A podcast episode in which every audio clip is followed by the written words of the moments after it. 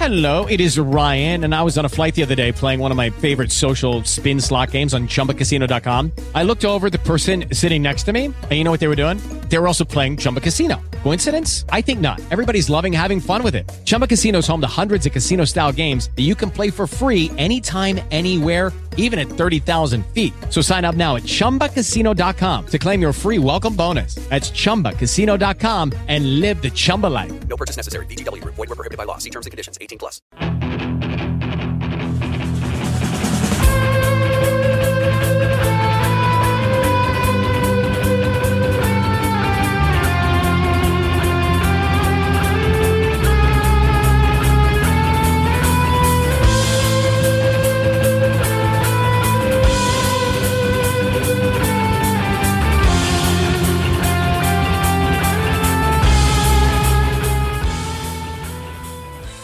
Of fortunes in Canadian MLS, where TFC hit rock bottom, losing 7 1 versus DC United in the US capital, and of course, fired their coach, Chris Armas. On the other hand, Montreal shows quality by beating Inter Miami 1 0 at home in New Jersey.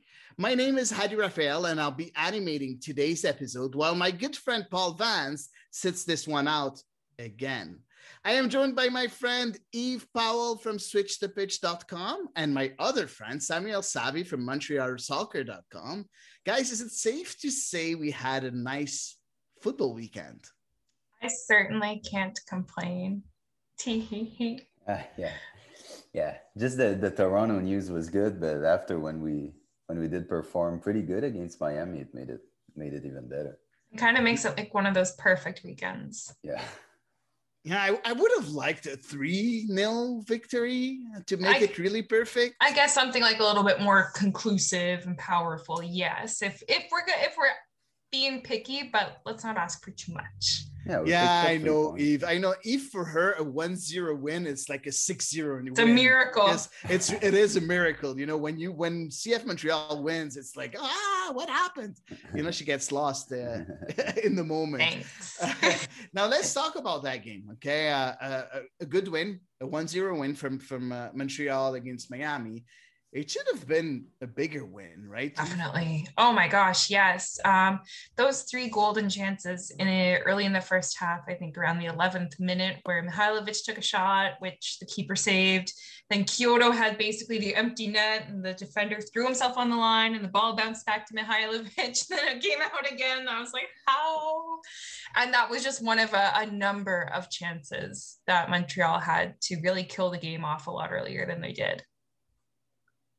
Yeah, and you know, it's it, it, it was a good performance all in all. I think you can you can argue about the finishing and maybe what's happening in the last third of the of the pitch. I think it's been a common theme recently for for people to complain a bit about it, but you know, you have to see it as an all. And I think the the idea was to to really solidify what's going at the back, and we defended very well again now once that's locked and it's good you know now we have to just clean up what's going up on front. But if you if you look at it try to look at it positively we've not given much to opposition recently.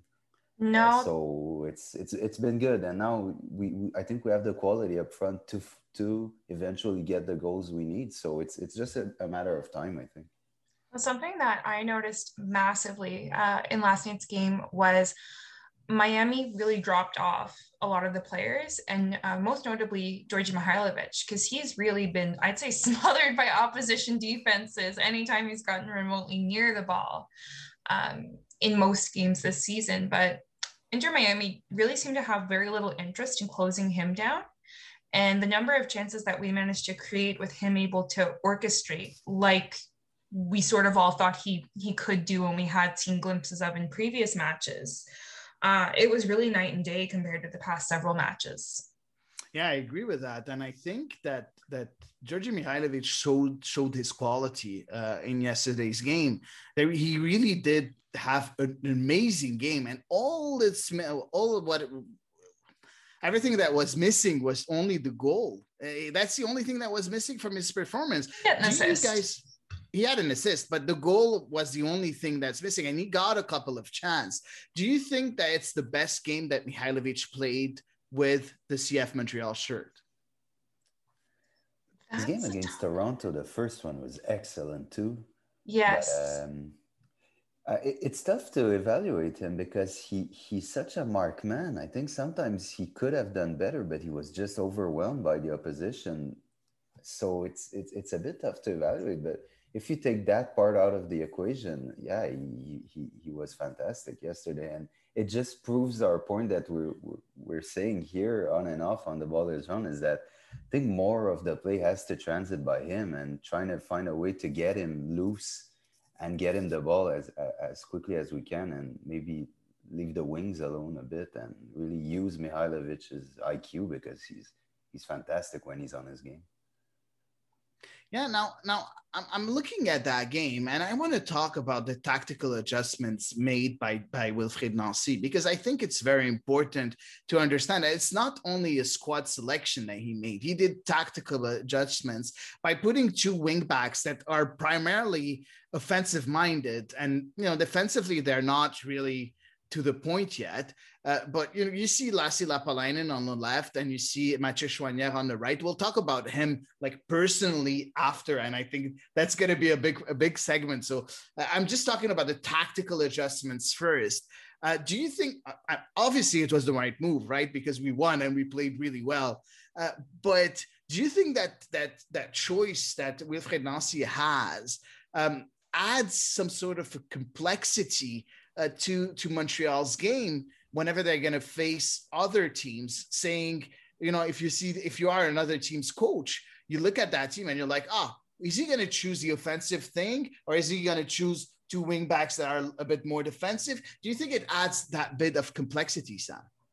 Yeah, for sure, for sure, and that's that's the beauty of of his system. I think is that when he when he doesn't have to worry about matching the runs of opposition wingbacks I think he really gets the advantage of, of, of using offensive minded players because what happens is if you're going to play against a, a wingback system a bit like ours, I, I often find our wingbacks are a bit handicapped. But if you're going to play against a back four like Miami have, and even more so if you have Brek Shea as a left back, I think you you definitely have to have to go all in offensively, and that was a that was a brilliant move by by Wilfried Nancy, and you know you're playing at home so you get you get the opposition lineup before. You can adjust to their lineup because you're at home. And so i'm sure Nancy when he had, he got the the 11 of miami in front of him he knew he had to go with offensive minded players. And it was a very very good move. And he was he looked he looked good as a coach when your choice which was obviously contested before the game gives you the winner yeah, we're going to talk about that later. Don't worry, uh, again, uh, but Eva, I don't know if you have anything to add regarding that tactical change uh, that that uh, that Wilfried Nancy took and that worked. Uh, yeah, no, I, I definitely uh, I back what Sam said. I'm just curious because we've seen Lassi as a left quote unquote wing back, even though it was more of a winger position this particular game. I think his two best performances at that position were against Miami both times, if I'm like not mistaken. So I'm just curious as to whether it might just be the opposition that also made it a little bit easier on a player like Lappalainen, um, who hasn't necessarily been super constant in that position. And it is a change for him. Yeah, it's a good question that uh, that you that you're asking, Eve. Because yes, we we did look good, but we look good against a team that's not going well. That's uh, really uh, suffering. I think uh, even if they they did a bit better in the last few games, I think they did want to win a game. And I think uh, no, they've of... lost like five in a row now. really? No, they won a game uh, not recently, if I'm not mistaken. they did right. They're five in a row. Uh, they won the last game they won was in Cincinnati on May 16th, but they did well against uh, Orlando. They lost the did game 2 right, 1. Yeah. yeah, they lost the game 2 1, but they were pretty good for most of the game. I, you, are completely right. But, you know, Inter Miami is showing something better in the last few few uh, few weeks but yeah it's still a team that's not you know up to the level, and I completely agree with that. Now, you look at that uh, at the CF, Montreal. Should we be worried about the lack of goals from the team, and especially from let's call him let's let's call him our star man up front, Romell Quioto. Are we worried, Eve?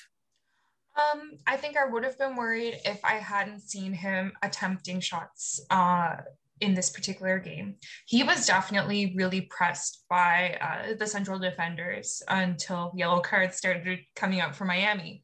So it was a little bit harder, I think, initially for him to get into good scoring chances. And as well, the, the refereeing didn't necessarily help him because he would often go down under some what I thought would be call worthy contact, but apparently not. Um, but early on in the game, I would say I was a little bit concerned because it felt like he was being too generous to pass the, the ball off. And I was a little concerned that maybe he really had suffered one of those crises of confidence. But as the game went on, and I think maybe it was even after the goal, he seemed more willing to take shots on target because he did put several shots on target. He did force McCarthy into a few saves and he did hit the post. So he's getting into the right positions, he's doing the right things, and he is serving up decent passes to his teammate when he's not in the scoring opportunity. So I'm still not ready to sound the alarm bell. Me neither. Me neither, because uh, for the same reasons as even you know, I think there is a, a, question of a bit of a lack of confidence because you know that that that cross pass that he had when they were two on zero against the goalie was was a formality last year. Now he just he's just overthinking, I think, and overthinking comes with a bit of, of self awareness maybe, but he he he definitely is in the right positions and making the right runs and doing the right things in general on the field. Now you know it always looks looks worse when you're a forward because you're put into such prime positions that you just miss a, a basic pass that a midfielder would have missed and it, it looks it looks terrible for a for a striker it's a bit like a center half you know when you make mistakes it shows very very strongly so uh, maybe we're a bit harsh with Quioto, and he he did set the bar up very very high last year but I wouldn't I wouldn't be talking of, about a crisis. I'm just, I just think he's going through the emotions that every striker goes through in his career. Yeah, I, agree. It's just that it's been quite a few games now yeah. way he's he's struggling.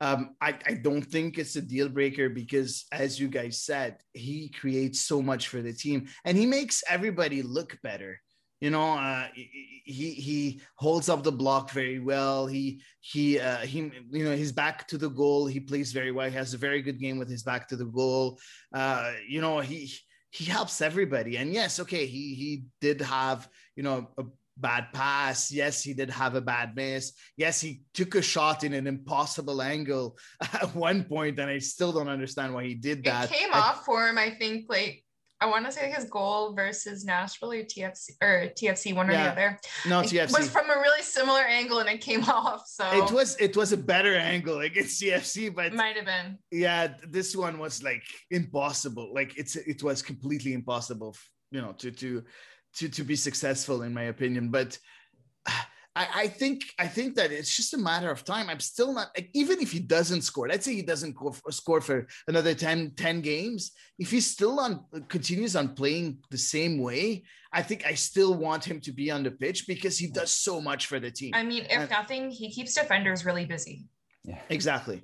Exactly. And he tires defenders. You know, yeah. at the end of the day, if at the end of the game, let's say if you you have Quioto and then you know, he tired, you know, all the defenders that were on him were really tired. You put someone like Torres that comes in that has a lot of stamina that's going to try to dribble you and everything. I think that that could be something that could be successful for Wilfried Nancy. Or to put some some firecracker, you know, as some some player that's gonna that's gonna come and just create stuff and be be fast and and has stamina and speed. I think that that could help a lot too. So maybe use that that uh, you know that that thing that brings Quioto, uh, you know, to to help us, you know, score and get more chances at the end of the games. That that could be maybe a, a good tactic for for Wilfried Nancy. But you know, we, we, talked about you know everything that we needed to talk about uh, on that game, but we forgot the most important part.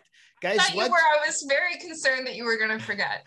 what do I always say on this spot and on all platforms? Play the youth.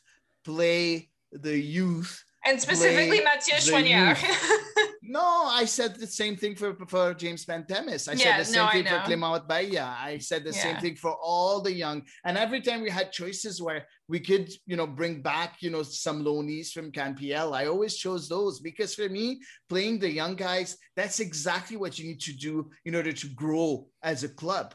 That's what you need to do to grow because you need those those homegrowns to gain value. And when they gain value, your whole team benefits, and, your And- att- power of attraction is better also for other players too.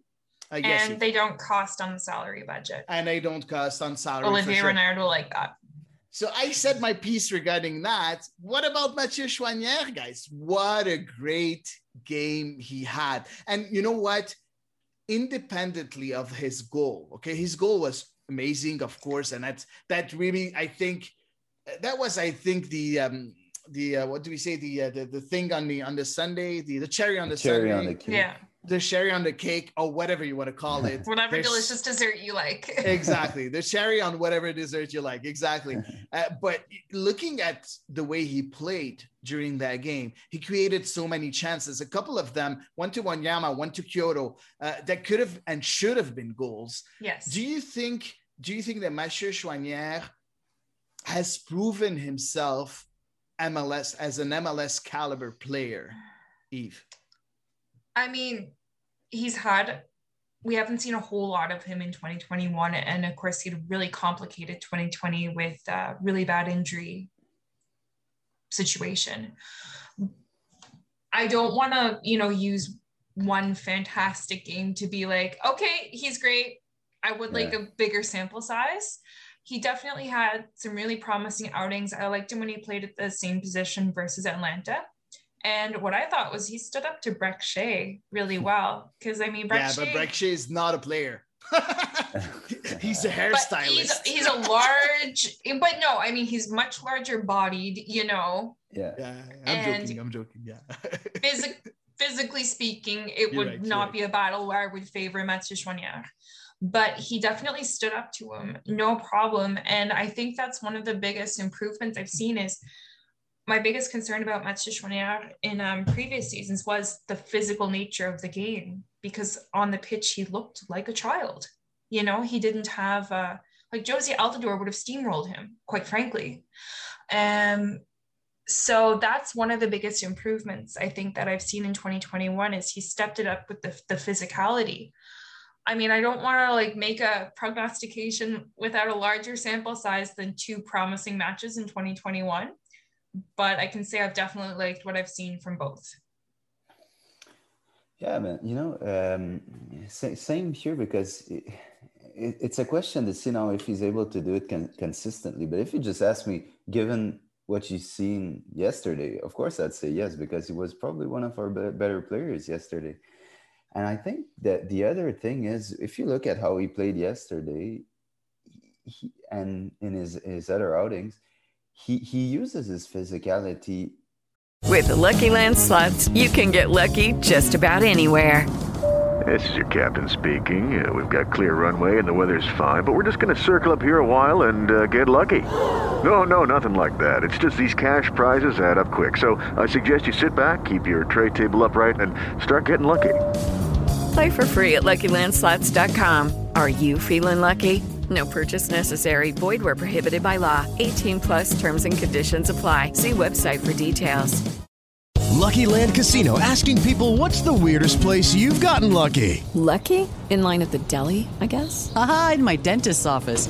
More than once, actually. Do I have to say? Yes, you do. In the car before my kids' PTA meeting. Really? Yes. Excuse me, what's the weirdest place you've gotten lucky? I never win and tell. Well, there you have it. You can get lucky anywhere playing at LuckyLandSlots.com. Play for free right now. Are you feeling lucky? No purchase necessary. Void where prohibited by law. 18 plus. Terms and conditions apply. See website for details. very intelligently because sometimes he, he he is a bit lightweight you know he's, he's not a very um, heavy player and that's okay. And it's okay now you have to choose your your your battles and I think you know choosing to tackle on the ground like he did a couple of times instead of going shoulder to shoulder is is just showing that it's he, he knows his strengths and his weaknesses. And maybe some people tend to to categorize him like a non-physical player because I, I mean his brother used to lose a lot of physical battles and that's probably what what hurt him in the MLS. But Mathieu didn't show that really since he's been uh, with the Impact, uh, sorry, the CF Montreal, and um, I think it's it's just a question of when you know that you're, you're a smaller, lighter player, you have to know when to go in, when to go back, go out, and because losing a shoulder to shoulder battle and falling, you're automatically out of position. So Mathieu, what he did against Brek Shea, often he would just back off slightly and invite Brek Shea, who doesn't know how to dribble, to try to dribble him. So he would win the ball back. And that's that's very, very intelligent. So I think Mathieu Choinière is is a is a high IQ player. And he it's obviously not his position or right wing back, but if he's showing that he's able to play there, imagine when you're going to put him as at, in his position. I think he's going to be good. I think that's his position, quite frankly. well, we made it his position, I think, you know. Well, I'd rather have him next, than Sam Piette. that that's, position. that's that's the next topic. Uh, uh mm. let, us talk about him playing that position as as a right wing back instead of playing his real position, which is a box to box midfielder, where that he could uh, also, of course, he could give a hand if if if we mm-hmm. play in a four man defense because we don't have a box to box player in that system of three five two. So, uh, you know, he could help. Uh, you know, give a hand in case we decide to go with a back four again with a four three three or a four two three one or whatever whatever situation, whatever uh, tactical formation we decide. But you you look at his performances, three games already this this year, two as a starter uh, he he was very good as a starter against Atlanta, um, and he's been very good uh, against Inter Miami. And it's two different kind of uh, uh, uh opponents. So you can't really say oh, he's been good because Inter Miami was was was weak because Atlanta wasn't weak at all, and he still showed some some good promises i think uh, in atlanta also. And he also got had about 30 uh, 30 minutes in the vancouver game where the whole team the whole montreal team didn't didn't play well. But but still i think i think can we say that mathieu choinière is best adapted to that to that position? I'm going to explain why i'm saying that because he has a lot of space in front of him. And the fact that he has a lot of space and he has a lot of, of technical abilities helps him uh, to develop his game and helps him to avoid uh, uh, the big physical contacts that you have in the middle of the pitch. So, do we feel that it's a good position for that player, Sam?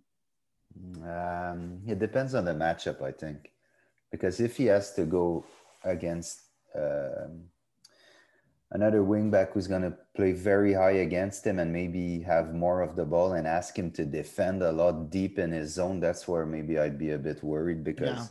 that's that's you know the, the, these modern day wingbacks they're often playing out of their natural position they adopt that new role because they do have offensive uh, weapons and and they like to go up and down and so I'd be just worried if you if you pin him deep in our zone and ask him to defend like in very specific situations and use more of a defender's skill. So uh, I, would say uh, I, I'd definitely say that it depends on the matchup. You know, you just have to be wise when you're coaching. When he can be a very good tool to have in your box, but you can't you can't just expose him. You have to protect him because if he's gonna play against like very, very good wingbacks who attack more than they defend. He's going to struggle a bit, I think. Yeah, but if you have a wingback that attacks, you, you also have a, a winger or, or, a midfielder that's going to help you. You're not alone against two players with against the wingback and the other winger. Sure. You're going to have someone that helps you. But yeah, I completely agree. I think he has some sort of, uh, uh, you know, yeah, I think he he should get he has to get better defensively, and that's for sure. And he hasn't been really tested in Miami, exactly. but he was tested against Atlanta. He was really tested. Eve, I don't know if you if you think that this is a better position for Mathieu Choinière as we know him today. Again, yeah, it's still a small sample size, two matches, so I'm not gonna like you know lay it down From and say, oh seen, yes. from or what you've seen. I've liked what I've seen better from him at this position than I did previously when he played at midfield uh, as a central midfielder in that kind of more box to box role. Like I said, though, I think a huge part of the improvement from my perspective is his ability to cope with that physicality of, of MLS, which is one of its trademarks. So that's one of it, one of the big components for me. And kind of like Sam mentioned, there's a little bit less of that physicality in the wing back role, depending on the opposition, versus in the central midfielder position. So yeah, it may well be better suited to him and his capabilities because he can dribble Yeah, he can. He can dribble, and, he's and apparently very he good can at cross. that. Oh yeah, he did some nice. I think he had a good all-around game. I, I think agree. He, he he he was. I think a lot better than than anybody expected, even me. I think he was as good as that. Uh, but let's move on to the last subject before we move on with the with the guest that that, that we have previewing the next game. Um, Victor Wanyama uh, said in his presser, and I asked him the question, and I'm like, Victor, because he's like, we need to score more goals and everything. And I'm like, yes, you did have a couple of chances. What do you need to do in order to improve and and and you know score those goals? And he's like, I took three shots, and I think at least one of them should have been in the back of the net. And he's like, I'm gonna improve, and believe me, I'm gonna score soon. I like that warrior type answer from a defensive midfielder. I was gonna say, I'm like, we're relying on the D-mids now to score the goal. We're goals. not relying. He no, had, I, no, I, I, sorry. I, I'm not. I'm not gonna let you say say that. No, I'm sorry, no, I was because that's very positive. That's very No, very. positive. Yeah, that means that our, our our defensive midfielder wants to score. We're not saying that that's where we need to get a goal from. I'm just saying that the defensive midfielder wants to score, and I think that's a good attitude to have. That's the first part of the question. I'm going to ask you to you, Eve. That's one part, and the Mhm. second part, Victor Wanyama collected another yellow card, Oh my god. knowing that Samuel Piette is going to be away for the Gold Cup. Is that becoming a problem? So regarding the goal, yes, I'm very thrilled to hear that he wants to score and he wants to improve his shooting. Um, obviously, I don't expect him necessarily to find himself in prime shooting positions on a regular opportunity. So, like, I'm not going to throw the towel in if he doesn't score the next match. Of course. Um, but very, very inspiring to hear that he wants to um, find his way back onto the score sheet. And I just hope it's as good a goal as his uh, first goal of the season. And regarding his yellow cards, to begin with, I th- thought the officiating last night was pretty shambolic. So, regarding last night's yellow card, I'm kind of just like, oh, well. Um, but in general, yeah, he's definitely, I think, kind of unfortunately, just by the build of his physique, a little bit set up to fail because he's so much bigger than the other players. Like it's very easy for them to go down under a challenge from him and it, it looks worse than it, it really is. However, he has to learn about how MLS works, how including the officiating in MLS works. And he does have to adapt his game to that because it's going to be really costly. Um, now in MLS, given that he served his first suspension, he's only got five yellow cards till his next. So really, really, really need to um, really needs to, I think, uh, adapt that more physical side of his play. And I think as well, it's important because otherwise, opposition are just going to say, okay, let's get Wanyama their their D their D mid a card real early so that he can't play his proper game. We don't want that to become a tactic for the opposition. Yeah. Um, you know, I think a, a lot of criticism towards Wanyama was that sometimes he looked a bit disinterested. And now that he, he's trying to score and he's getting stuck in as much and picking up yellow cards, it just shows that maybe this this he really bought into what we're doing here in Montreal. And that's I see it positively because I think last year he he he didn't look that interested in joining the attack and you know, because when you join the attack as a defensive midfielder and you get caught out of position, you have to like sprint 40 yards to get back. And sometimes players will say, you know what, I'll I'll just play it safe, and if we lose the ball, I'll be well placed. And and he he now he's he's committed, and I think he. I don't want to say that he he maybe wasn't interested last year. It, it was maybe just a perception we had because he was coming from England, and we knew. Well, and COVID season was just ridiculous. Exactly, and we knew what what type of football is played in in England, and we might have had our hopes a bit high for for Wanyama. But this season, we see I think we're seeing the best uh, out of him, and the fact that he is frustrated that he's missing his shots and that he's he's picking up as many yellow cards just shows the, level of commitment he has, and that's that's brilliant for me. So let's move on to our next part of the show, and it's time for us to preview the next game of CF Montreal. We're gonna meet and we're gonna play against New York City FC, a team that's been doing well this year. And today, to talk about that team, we have Mike Anderer from Blue City Radio podcast. Hey, Mike, how are you today? Hey guys, thanks so much, so much for having me uh, be part of the show. I'm excited about it. Ah, we're really excited to have you on. We really like your show, and it's it's uh, you know all the the CF Montreal the listeners here they should go and listen to your show because it's really a show of quality. Oh, that's uh, very kind words. Perfect. So let's let's dive in right away and and talk about all uh, about New York City FC. Eve, I'll let you on with the first question. Thank you.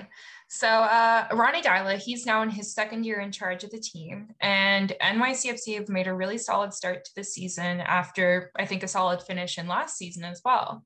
And as of right now, they have a five, three, and two record. Uh, what do you make of the job that he's doing so far at the club?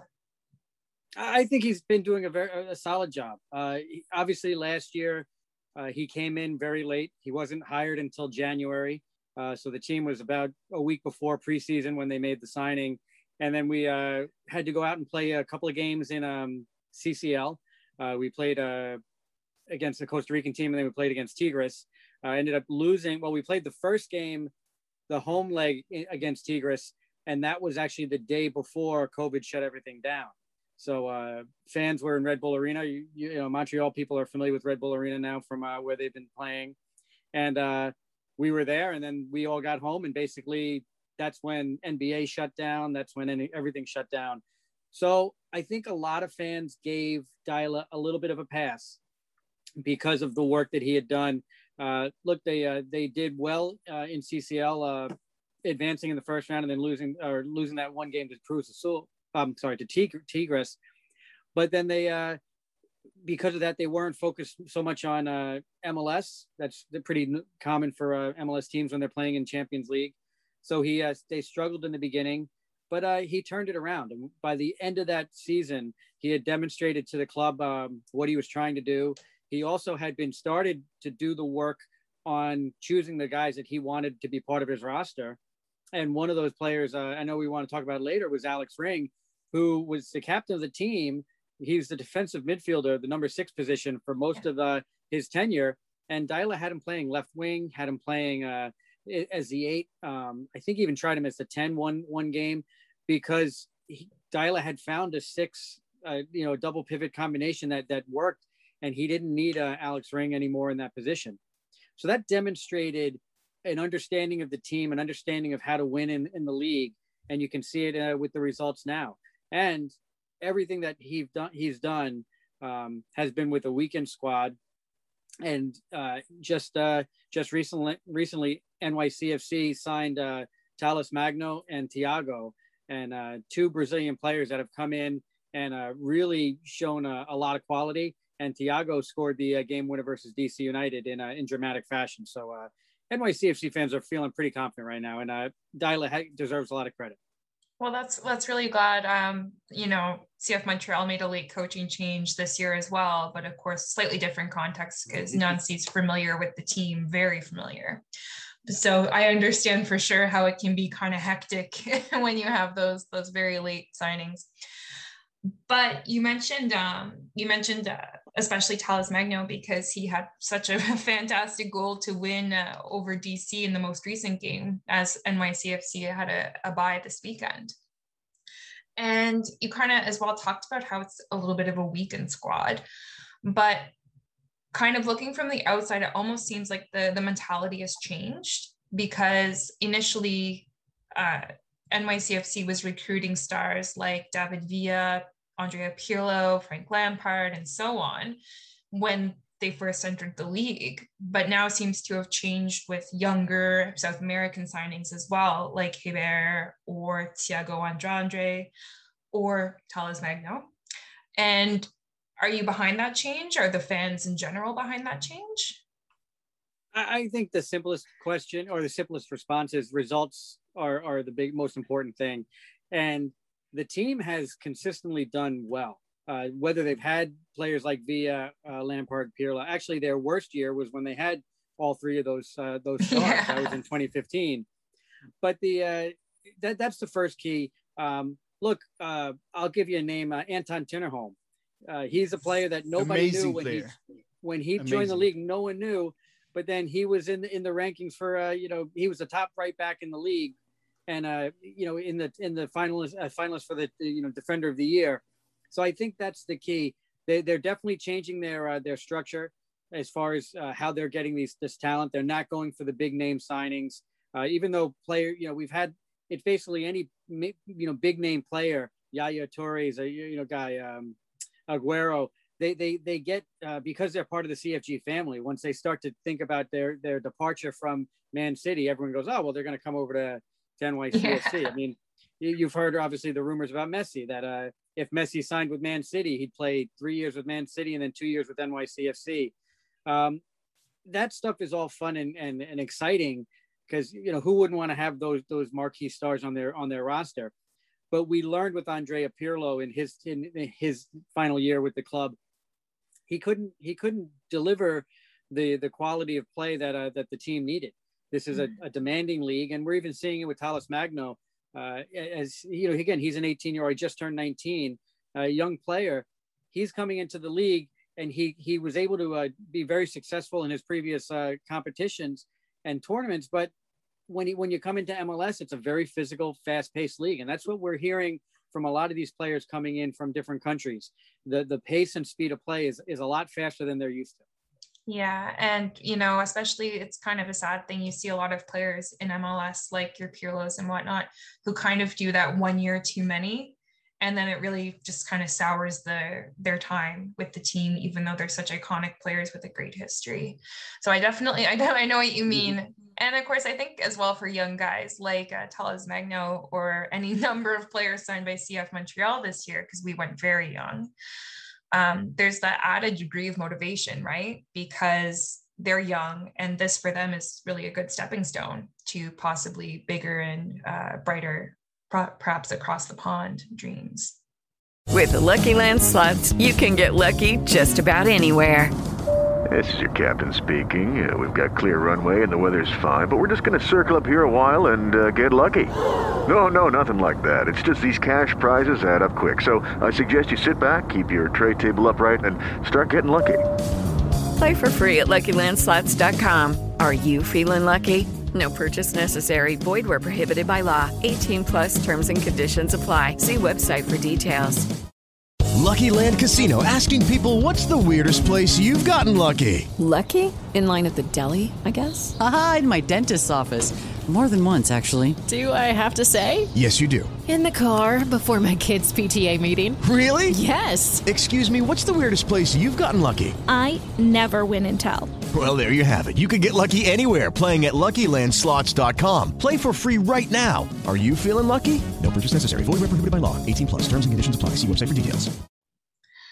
But um, speaking of that, you know, NYCFC has produced uh, its own share of homegrown, certainly. And we saw uh, Joe Scally left for Gladbach in Germany. However, there's also James Sands and some other players a little bit more on the fringe, like Andres Jasson, Justin Haak, Tayvon Gray. Are fans emotionally attached to the homegrowns, uh, especially the most the very talented ones? And do you think we're going to see other players taking off um, for across across the ocean to Europe, like Joe Scally? So, um, do you do you have a prediction on who might be the next James the next James Sands maybe or the next Joe Scally? In, our current academy, no. Um, okay. Uh, but I but I know um, this year they they in addition to the homegrowns that they have signed on the on the roster, they did bring uh, five uh, academy players down to preseason. So let's see. I mean, there's a chance that some of those can be uh, can be added, and one of those um, players, Luke Vatnovich, I'm butchering his name. My apologies. He, uh, you know, he was a guy who, um, who was who was brought in and, and was given a first team uh, contract, and people weren't expecting that. Um, you know, you mentioned Joe Scally. James Sands is uh, he was the first ever homegrown for NYCFC. He definitely has aspirations to play with the uh, in Europe. Uh, he's currently you're you're going to be fortunate. Uh, he's going to be missing the game on uh, on Wednesday because he got called up to the U.S. men's national team along with Sean Johnson. That's so bad news be... for Canada. well, you guys are missing some. You're going to be missing some players too, right? Yes. Uh, yeah. Quioto and. Uh, we're going to be missing Quioto, um, Sam Piette, who's our number six yeah. and captain, and um, Miller. and as well Kamal Miller. Yes, yeah, yeah. but they'll be here on Wednesday though. They'll be here on Wednesday. Uh, Quioto is here until the 10th of July, so so he'll oh, okay. be here on Wednesday. Oh, okay. Yeah. yeah okay, so we, there's hope. Sands and Johnson have to have to depart on the sixth, from what we're told. Oh goodness! So there, uh, but James Sands is is is the first homegrown. He is definitely has aspirations and quality to play in uh, in Europe. He actually trained uh, two preseasons ago. Uh, he trained in Germany. Um, he was basically uh, injured a lot, uh, so he signed in 2016. Um, was injured uh, two of his seasons and uh, didn't get a lot of playing time because of these injuries. Um, one was a, a broken shoulder, and I think the other one was a broken arm. And they just none of them were luckily were with the legs, but they but they took time to recover. Mm-hmm. Um, that mm-hmm. kept him off the field. So in that, uh, this is actually the first year that he's played um, so far the full season. Granted, we're only uh, what are we eight eight games in? Nine? No, actually, we've played uh, 10. We played ten games. Yeah. So um, but he's he's definitely a player that uh, fans love. Um, the other player, new homegrown, that plays right back. He's uh, second on, in our depth chart behind Anton Tinnerholm was Tayvon Gray. He is a Bronx native. Um, he got his first start uh, two games ago um, against Atlanta United. Um, actually, in that game versus Atlanta, NYCFC for the first time started three homegrowns. So James oh, wow. Sands, Andres Jasson, and uh, Tayvon Gray started. Uh, Andres Jasson is an interesting player. Uh, he's he was a uh, college student, was going to Yale University, and because of COVID, the uh, Ivy League canceled their soccer season. So he was no longer concerned about his eligibility for NCAA. So he signed a first team contract. Wow. Um, he started. He was very dynamic in the uh, in the preseason. He, I think he currently holds the lead league record as uh, number of yellow cards uh, um, that's been awarded for on tackles on him. In versus versus Atlanta United, he had three different players get a yellow carded for tackles on him. Wow. Oh gosh. He's, wow. he's just a tricky player that uh, figures out ways to get for for people to uh to you know to, to foul him. So he's uh, he's always uh, drawing uh, drawing fouls. And in a preseason game versus Orlando, he uh, drew two penalty kicks. Oh. Goodness me. Well, so, yeah, we have a few players on our roster who who like to pick up uh, yellow cards on a regular basis. So maybe maybe Jasson can sit, sit Wednesday's game out. well, he's you know he's not a consistent starter. No, um, okay. Um, because because of the addition of Talles Magno and and mm-hmm. Thiago. We also have Jesus Medina and uh, Ismael Tajouri-Shradi. So there's a lot of competition in these positions but again, we we all see it, and you guys are going through it right now with the uh, with the the quick turnarounds in, in games. You need a deep squad, uh, and I saw that with uh, with your games versus uh, Nashville and then into Miami. You guys uh, rotated your wingbacks. Um, yeah, that's one of the things that NYCFC does does as well, trying to rotate some of these players. Um, so it, it'll be interesting. Yeah, definitely. We'll be curious to see who who we all put out on Wednesday. Um, speaking of uh, Jesus Medina, though, he signed as a DP back in 2018, and his performances were rather inconsistent, really. Um, but this year, in particular, it seems like the Paraguayan's finally finding his groove in New York. So, what seems to have changed for him? The simplest thing is confidence. Um, that's that's obviously a big factor, but he came in under Patrick Vieira. Yeah. Uh, Patrick Vieira left uh, halfway through uh, Medina's first season, so it was a, a little bit of a, a change. You know, again, you get lured by a uh, a coach to come in. You come in, and then it, you're ha- there for half a season. You're getting used to the to the to the league, and then the coach leaves.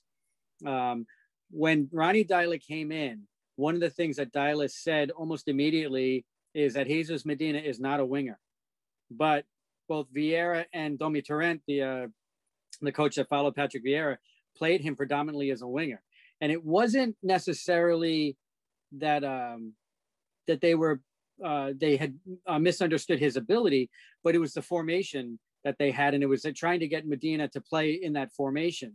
Uh, Vieira and uh, Torrent both both mostly played four three threes. Uh, is, you know likes to play a three four three or four two three one, and uh, in a four two three one, uh, Medina plays as a midfielder, so he's he's um, he's a little more uh, central in the pitch. He's not as wide, so that's giving him more more ability to uh, just attack down the middle as opposed to having to try to take players one on one. Medina, you know, he's he's got the talent. He can he can hit the he can hit the shot when he wants, but a lot of times he looks to um to make the pass. And I think that's uh that's be- better suited for him if he's got if he's got a striker up in front of him as opposed to being a winger and maybe being uh you know being the guy who's who's who's trying to take the shot from the outside. Um, that's more of an Ismael Tajouri-Shradi, a Thiago Andra- Andrade's uh, uh, position. So uh, that's been the biggest big, the biggest key is that positional change and letting Medina play a, b- a bunch of different roles. But um, I think the other part of it is uh, I think having that pressure of a DP tag come off of him has has helped him a lot too. This is a you know he was a young DP the first couple of seasons, and then uh, NYCFC was able to buy down his contract into a TAM level uh, contract, and that was I guess because they signed Talles Magno, the the DP tag shifted to uh, Talles as so Medina is no longer a DP. So, Michael, let's talk about the departures uh, after last season because there were some very surprising ones. Like, like you said, Alex Ring, who was the captain of the team, who was traded to Austin, or Ronald Matarrita traded to Cincy. Uh, did you think it was time for them to go, or what was the view in New York uh, concerning their departures? Uh, I'll talk about Matarrita first. Um, yeah, Matarrita for him, it was time to go. Uh, Matarrita is a very talented player uh, you know, gr- great left back. He's not a great defender, so his his quality is really about being able to go forward and and and and um, be an attacking uh, left back or a wing back. Um, uh, history with the club was he was a great player, but in key moments uh, he played his worst games. Uh, most significant, significantly was the game versus Toronto, the playoff game versus Toronto. Um, in stoppage time, he uh, fouled um, Richie Laryea and uh, c- c- you know conceded a penalty kick, and uh, Toronto FC uh, ended up uh, winning that game with the penalty kick.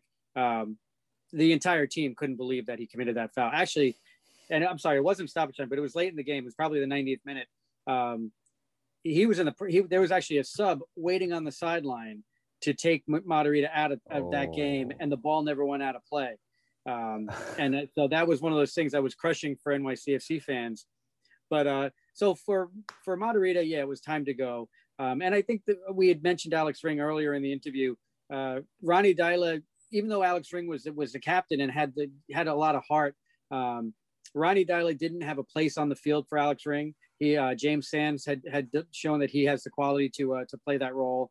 Um, so there was really no, no need uh, for for for him to be there. And I think uh, Deila had said at the end of the um, the playoffs last year when NYCFC was eliminated that uh, the team, uh, you know, the team, the players, some of the players on the team didn't have uh, the desire to win at all costs. That they were holding things something back, and I think that was a specific uh, call out to Alex Ring and saying, you know, you got to um, you got to want this and want this uh, want this bad. Uh, now, some of that might be on Deila because he leaned on uh, the same core players the entire season. Uh, again, it was a COVID season, so it was a little bit um, a little bit crazy. But he, you know, he played. He had players playing a lot of minutes. Alex Ring, Ronald Matarrita, uh, Anton Tinnerholm, to name a few. And in that final game versus Orlando, uh, all three of those players, none of them were on the field at the end of the game. Two left because of injury, and one of them, uh, well, all three left because of injury, but uh, Anton Tinnerholm was a concussion related injury. But the other two, uh, um, Alex Ring and uh, Ronald Matarrita, were, uh, it was about uh, just, just not having the legs anymore. So, uh, yeah, I think it was, I, I think fans all to a T all are very happy for what they did with the, with the club. And, you know, I don't think there's any, um, any, you know, any bad blood. I know when, um, when Matarrita came back with Cincinnati, he was the captain for that game, and that was the home opener this year versus uh, NYCFC. And uh, you know, it was a mixed uh, mixed uh, response from the fans. Some of the fans, uh, you know, were boo- booed him and we're you're kind of taunting him about you know making slide tackles, but uh, he he got a he got a real um, warm uh, round of applause. He came over and uh, praised the uh, section after the game was over. So. Cool, cool. And um, you know, concerning the transfers, we're talking about this. Is there any buzz on players who are maybe coming in or going out uh, in this summer's transfer window? And if any, is there any positions that you guys think you should improve?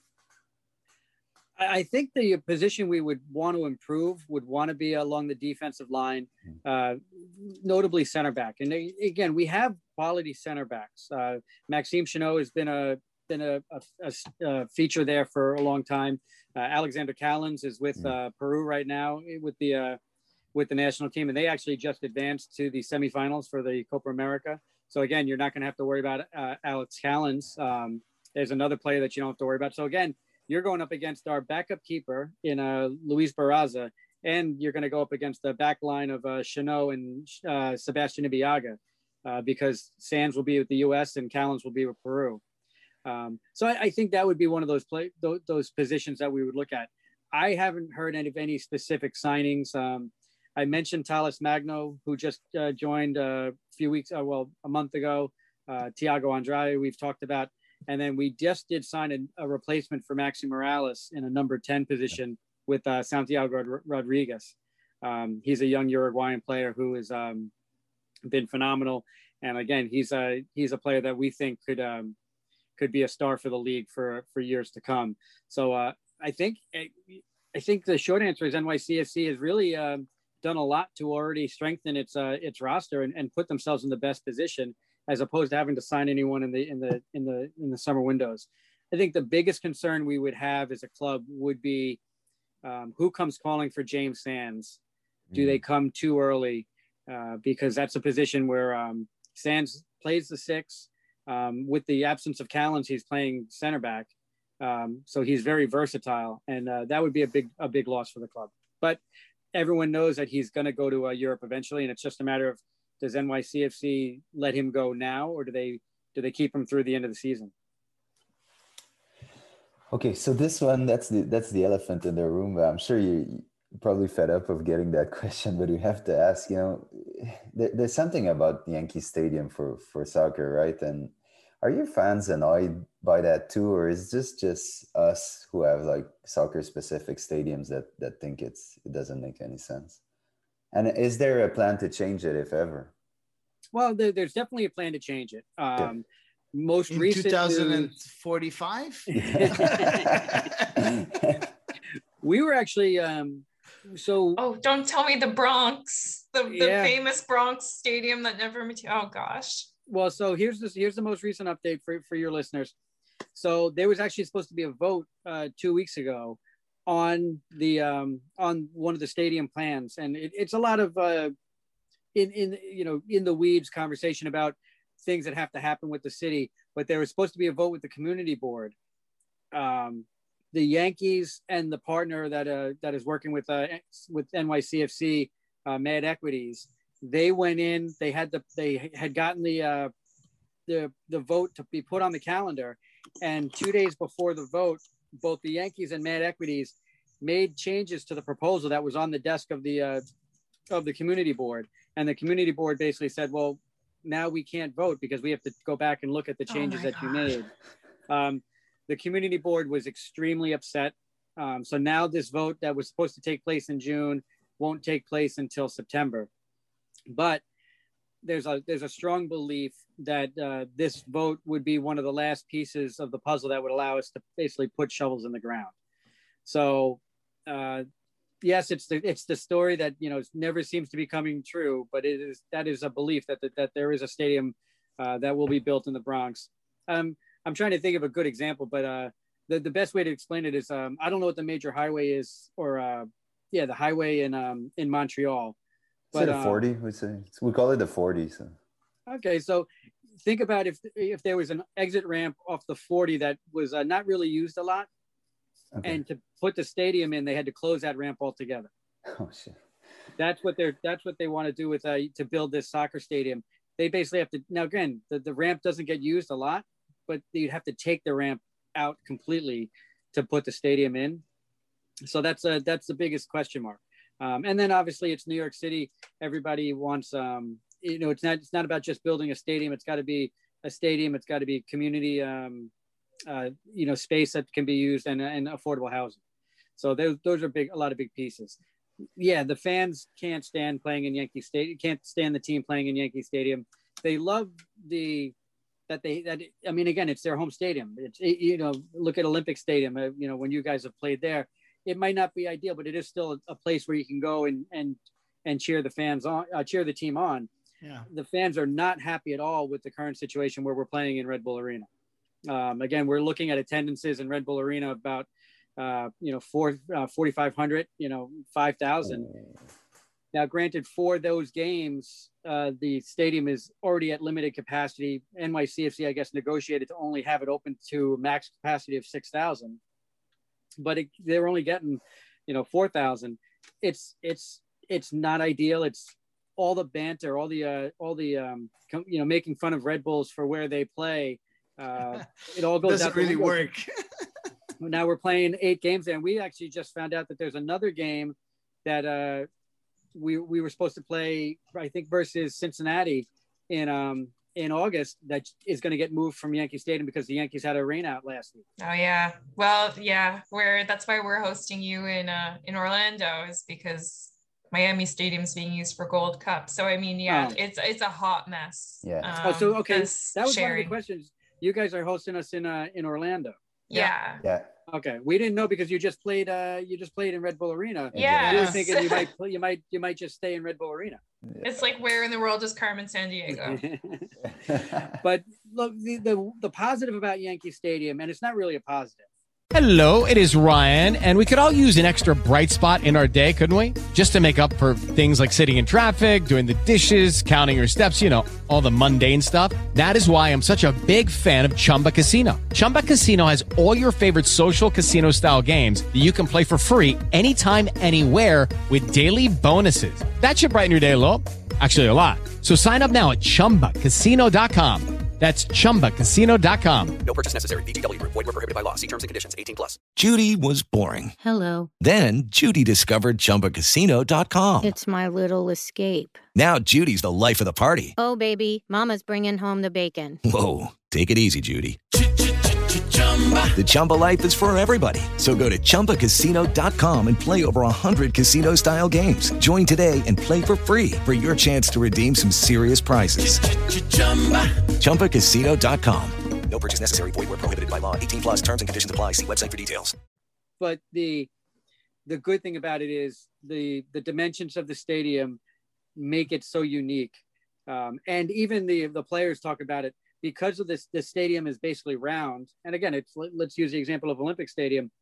When you're on the field, you can't you can't uh, your eyes can't judge the, the, the depth of the field as much. So you, a lot of times what, pe- what teams do is they'll go to put a, a ball, they'll swing a ball from left to right and it'll carry out of bounds because they just Yeah. can't see the, uh, the dimensions well because the stadium, the, the, the seats and the fans don't, don't, you know, don't run parallel to the, to the, to the touch lines. Um, so that's given NYCFC a huge advantage in hosting teams, but it's still it's not ideal. The the sod situation where we have to where you, the players have to run over the sod in the infield is always uh, dangerous. We've talked to players um, who have left the club who said that they couldn't believe that that was ever approved by by the by FIFA. But you know that's that's the situation we find ourselves in. Again, this year we're playing exactly half our home game, or you know we're playing eight of out of the uh, 17 home games in Red Bull Arena. Um, not ideal from a from a soccer perspective. it's Red Bull Arena is a great pitch. Yeah. It's a great field. So, uh, you know, for, we get to see a good quality of game. From a fan perspective, it, it's it's horrible. Of course, it's like us playing in BMO Field, you know. Yeah. Oh man, but but that's that's that's where I wanted to go when, when you were talking about how unique the, the venue was at Yankee Stadium. Is it, does Ronny Deila like? Will he use a, a certain system that's adapted to Yankee Stadium because of how narrow the pitch is, and will he change it when he goes away, like in Montreal, where we have one of the biggest pitches uh, in in the whole league? Is, is it something that happens, or Uh, no, not necessarily. I think I think the three four three has become a very common formation for um, for NYCFC. And it, look, they're not the only one to, to, to play that formation, but um, it would, and what did uh, when Vieira played it, they called it the WM. Um, oh, okay. But uh, it's it's you know, because you have the uh, the narrow the narrow field, you don't really need to have the four the four across the back. Um, so th- that would be the one thing that I would say. I would say, but I haven't seen Deila do it enough. Again, part of the issue is because how many he played two games in Yankee Stadium. Yeah, that's it. Um, and again, we're not playing again until we we host Orlando in, in the end of July. So we haven't really had a lot of opportunity to see him tinker with it. And even last year, we played a number of games in Red Bull Arena without fans. Um, so I, I they with with Deila, there hasn't been enough of a of a sample size to see if he's really tweaking it. Um, but I think Deila is a type of coach who or manager who who really focuses on what what he wants to how he wants to set up versus the the opposition, and that's why we've seen him change. I mean, again, he's used a four two three one is the most common, but then he's used a three four one two and a four four two in a, in a couple of different games. So I think he likes to see what what the opposition plays as a normal as a normal uh, formation, and then try to say, okay, what's going to give him the best best uh, op, you know options to uh, to control the game. He's really big about controlling the game, limiting chances, and um, and creating chances. Uh, that that's been his. You know, he, we could lose a game three one, and he goes, yeah, but we you know we we created ten chances and they scored on three. You know, the three that they you know they scored, and they go, well, you still lost the game. Mhm. Um, but so Yeah. Now, with the win, and that's going to be very important in that game against Montreal, with the win, New York City FC can make a statement and really solidify its place as one of the best teams in the East while putting a four point gap between them and Montreal. Um, do you think, I know it's early in the season, uh, but do you think it's already a clutch game for New York City FC, knowing that right now they're playing, you know, uh, of course, at away from home, let's call it that way, and and a couple of weeks later they're playing at home against CF Montreal. So there's also a mental side of things that that could that could uh, that could be good for New York City FC if they do win against against Montreal. So do you really think that that game is important? Oh, I, I, I think Deila would 100% say the game is important. And mostly because um, both the, the, the, the players and, and, the, and the coach feel that this that, that NYCFC is should be one of the top teams in the East, and they want to they want to stay in that top tier. Uh, and when you look at some of the uh, some of the pundits now that they're seeing Thiago and Talles uh, play and their additions and their quality, they they're really putting uh, NYCFC in that in that first group of teams, that top tier teams that have a chance to really win a win um, MLS Cup or at least you know win um, compete for supporter Shield. And you can't you can't afford to lose any points. Uh, I think it's also critical. It's the first time we're seeing uh, Montreal this year, and we have that game coming up uh, with a, in such a quick turnaround. So you want to make that statement first that um, that you uh, you can you've you've got the quality and you can uh, you can compete. The, the again we've talked about the the lineup. This is going to be uh, an NYCFC team that's going to be weak in in some key positions. So it's going to be about um, does Deila play too cautious because he's worried about the you know the the, the back line and he's worried about the uh, you know the um the, the potential for for for his defense to not uh to not limit the chances especially considering Luis Barraza he played one game versus Tigres uh uh he that that was a game that uh, NYCFC lost he did play uh, a couple of games uh, in USL. He was put on loan Yeah. um, to play in uh, with Oakland. So um, let's see what happens. Uh, you know, again, I wish I could tell you more about Barraza, but I but I I can't. I, he's just uh, you know again him him playing with with uh you know with against in a USL squad is not going to tell you enough about how he's going to command the back line and how he's going to play. And he's playing with a new black back line in front of him. Yeah. So it's uh it's it's definitely a clutch game because it's just it's just a tough it's a tough opponent and I think Montreal has surprised everybody in the league and I know you know you guys are probably happy to hear that but again how many people had you you know coming in last place uh, behind Cincinnati Everyone. this year? Everybody. The expert. Everyone. I, no, I think somebody put us in 13th actually. Yeah, yeah, a couple of someone them. was a couple generous. of them. Yeah, a couple of them. Now, now uh, you answered a part of that question, but you know we're used to be a bit overlooked by the MLS, being the Canadian team, and not only the Canadian team, but the French Canadian team of the only French Canadian team uh, in North America, of course. Uh, you know, the fans of New York City FC. Uh, what do they really think about CF Montreal as a franchise and also Montreal as a city? Oh, I can answer the the the, the second part earlier. They love they love Montreal as a city. Um, Okay. you know, I've been I've been up there for for the away games. I was up there for um, the uh, U.S. Women's uh, oh the the Women's World Cup uh, to see the Oh, U.S. in 2015? Yeah. So you want to hear a quick sidebar story that was uh, great Of about course. that? Always. I so I came up with my kids uh, to see uh, U.S. versus Germany, Mhm. and by pure coincidence, the hotel that me and my kids were at was across the street from the Sheraton where the uh, U.S. and the German teams were playing. So we didn't find that out until my kids are watching the the, the players Snapchat, and they go, you know, Dad, the the U.S. team just arrived at the hotel, and it looks just like the hotel that's across the street. So sure enough, the next morning we went over. Um, there was uh, U.S. players like just standing in the lobby of the hotel, you know, having breakfast, doing different things. Uh, we saw uh, Nadine Angerer walking the streets of Montreal uh, before the game.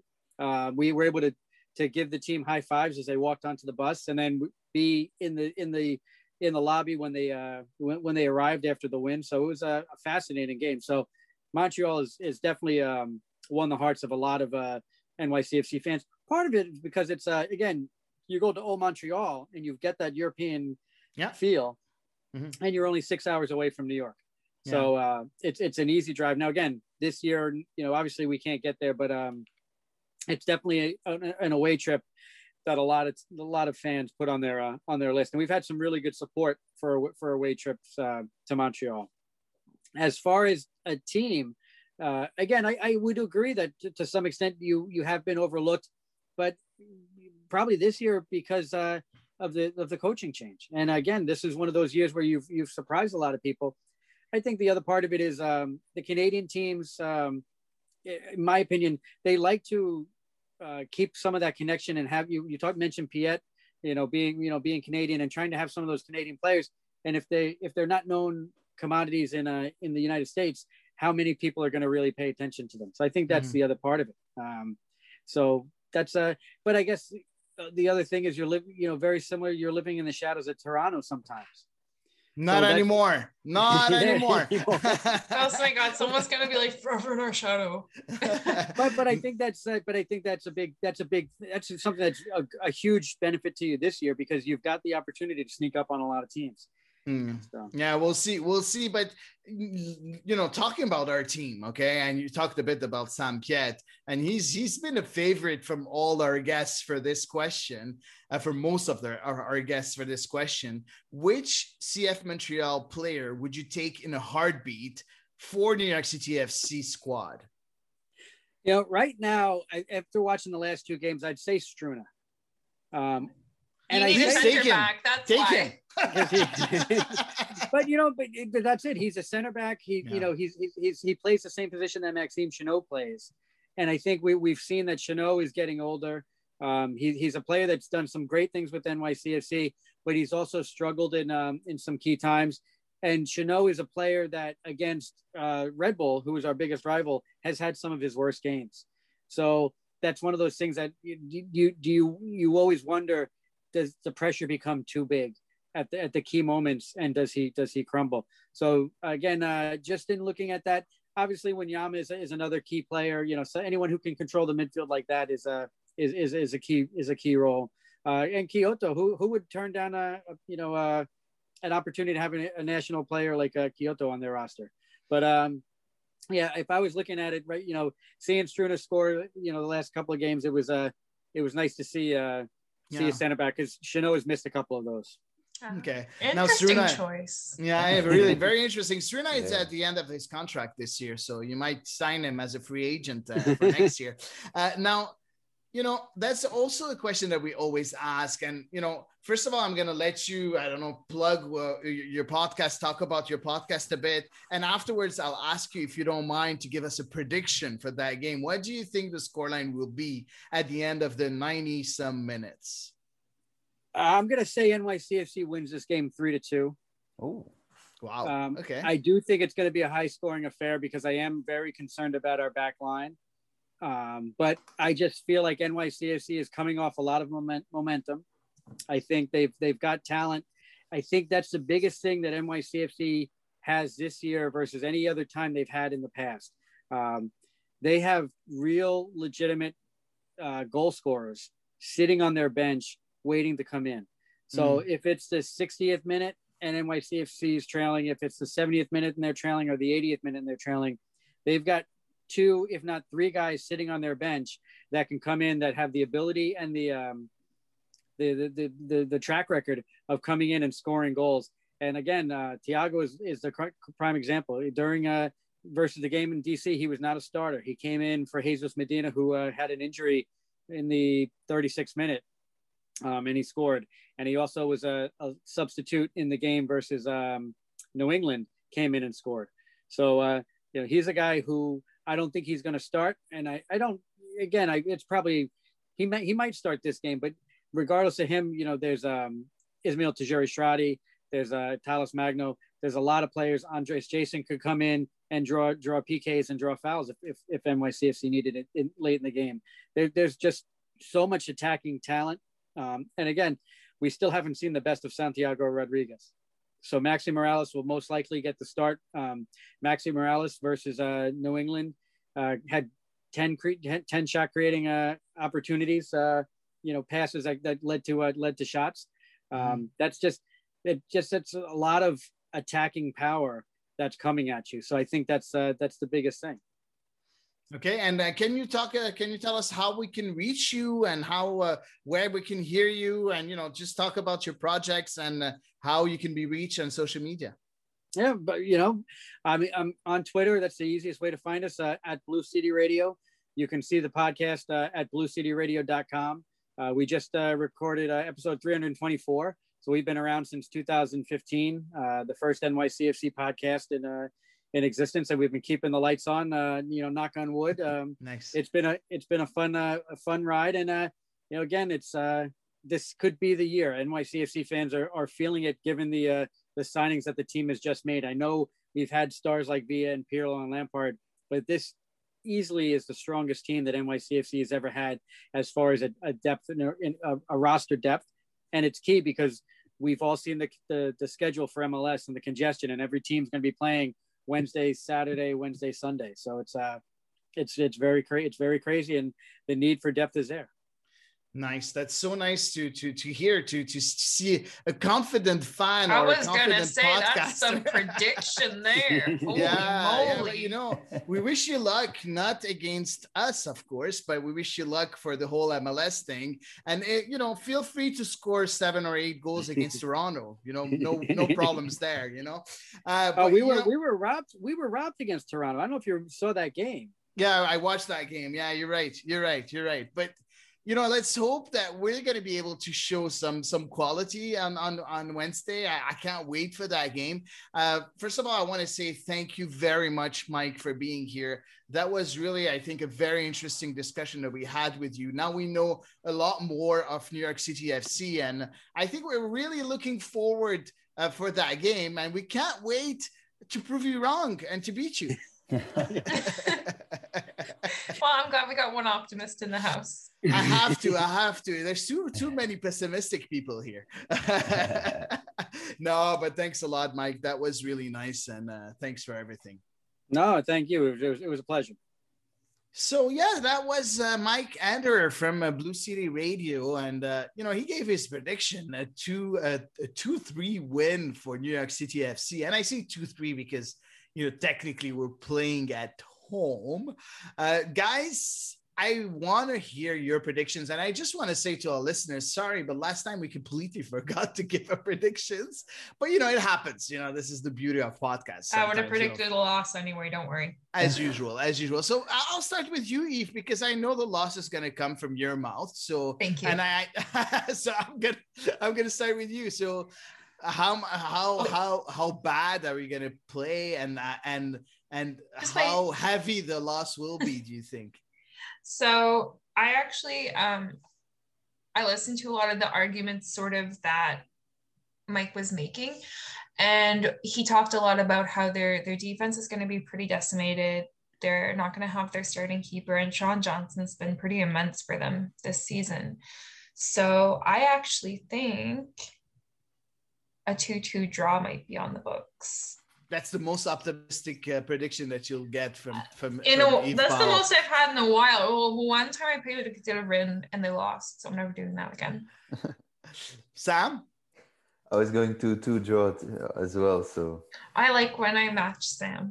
yeah, yeah. so I think we're gonna score, but uh, I think we're gonna concede a They lot. got a lot of goal sources, Yeah, as Mike yeah, said.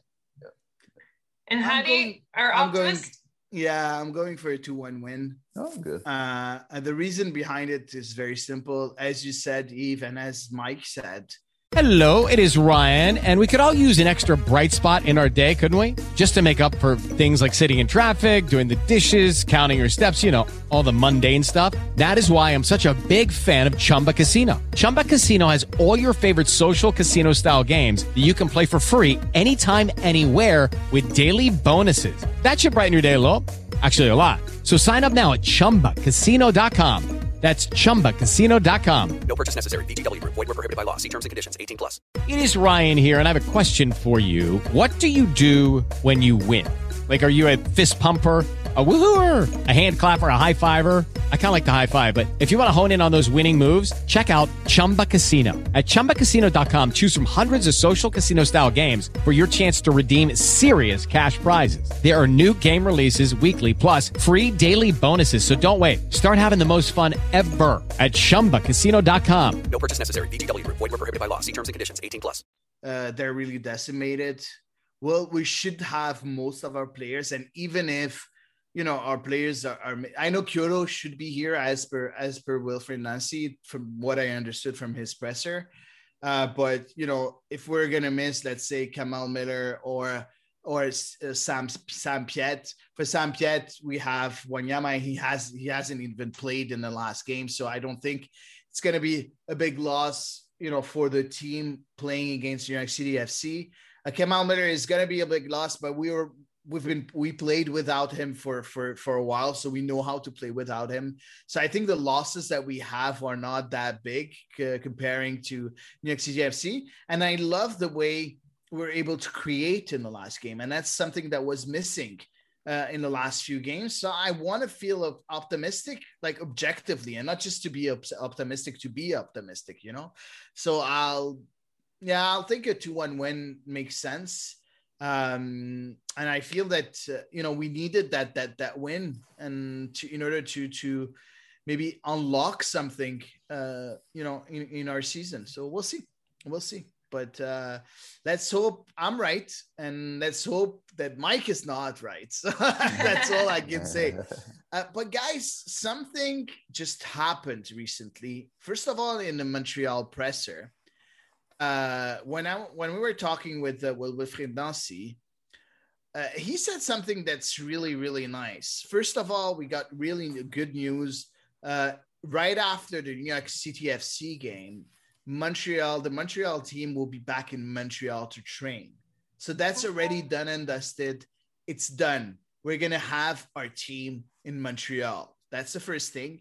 And the second thing that Wilfried Nancy said is that they're working very, very, very hard to have the next home game.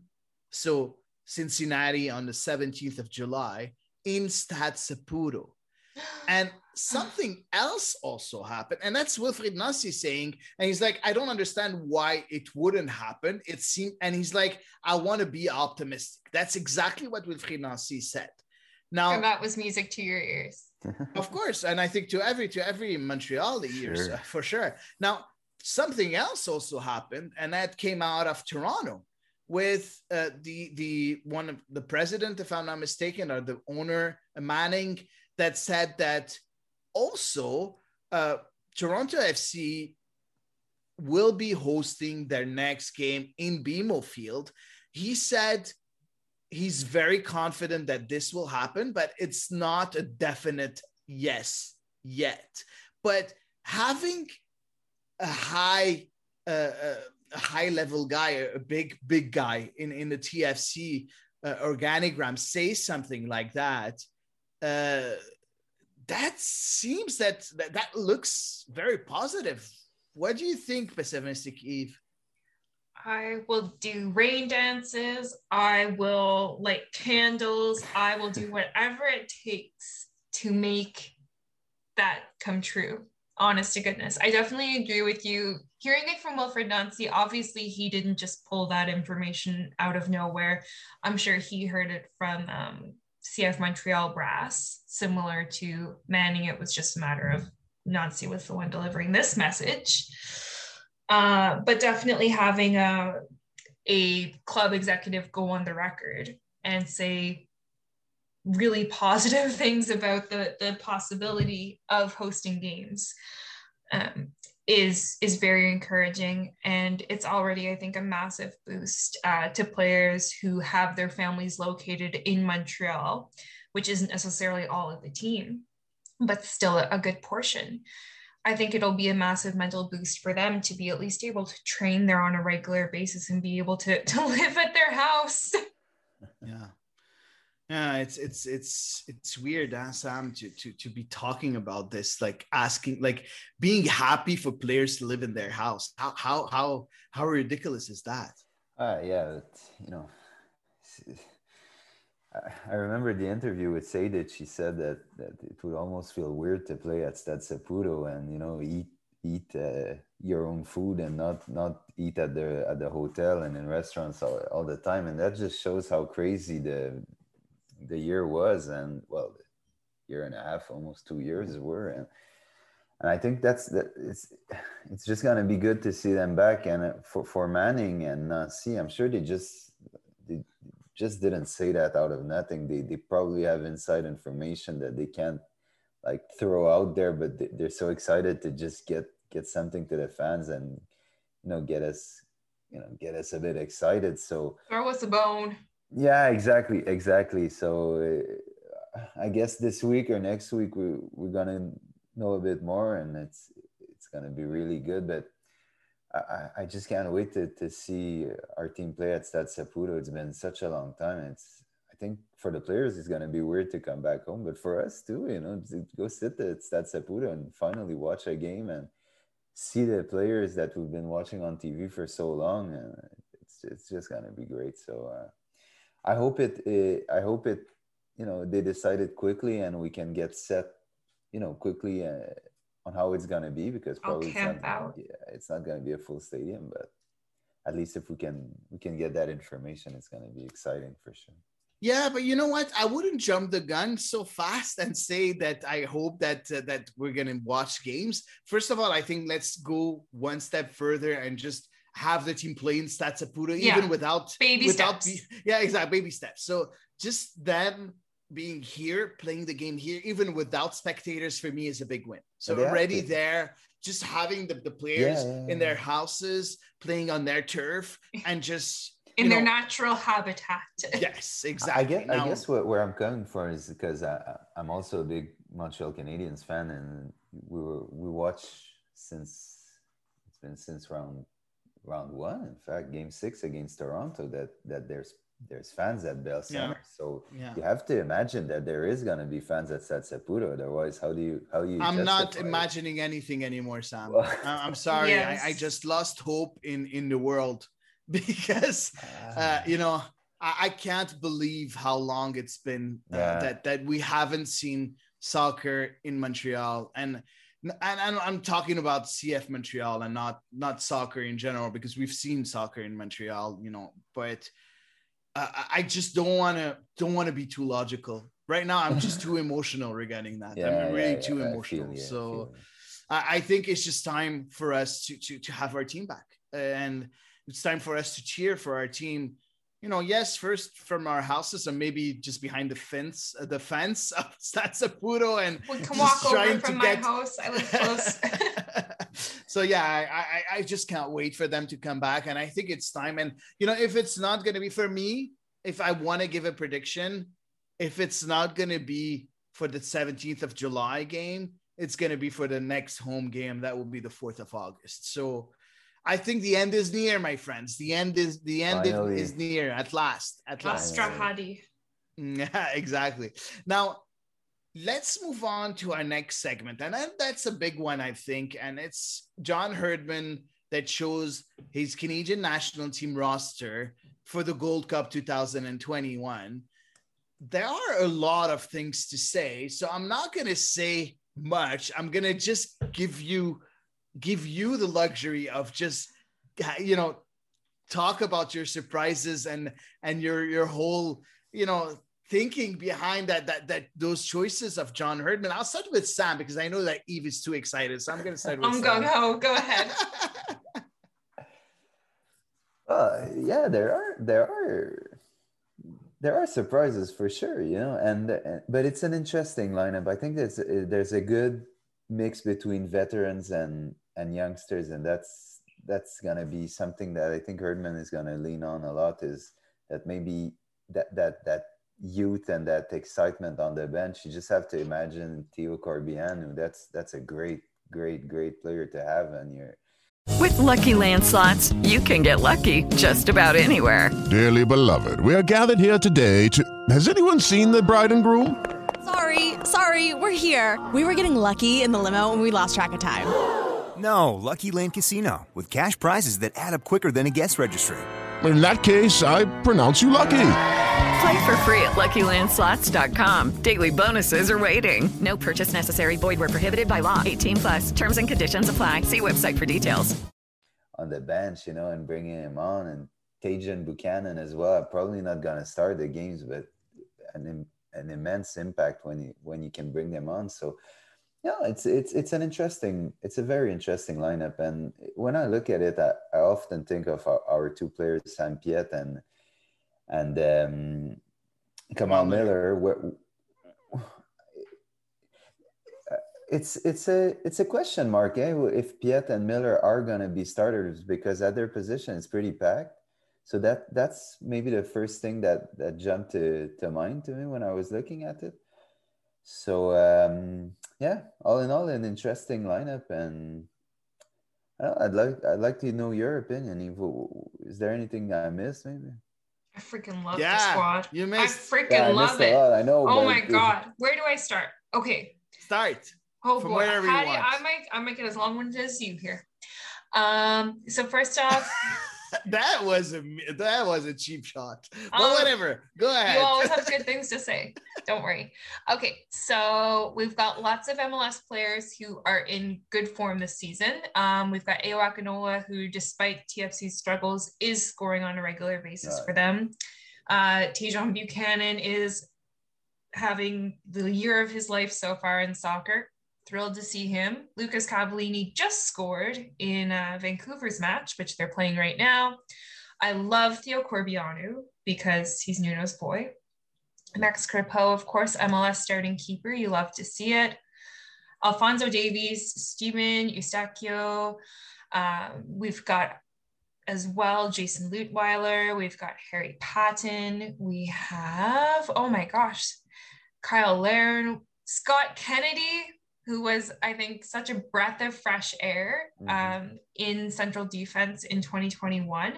We've got a great European contingent, to be honest with you, and not all uh, all of the the Concacaf teams were able, or perhaps agreed, to bring their players over from Europe um, as European sides are preparing for preseason and uh, European club competitions.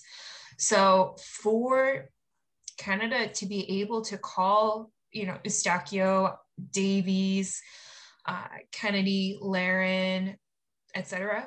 I thought that was a big, a big grab for them.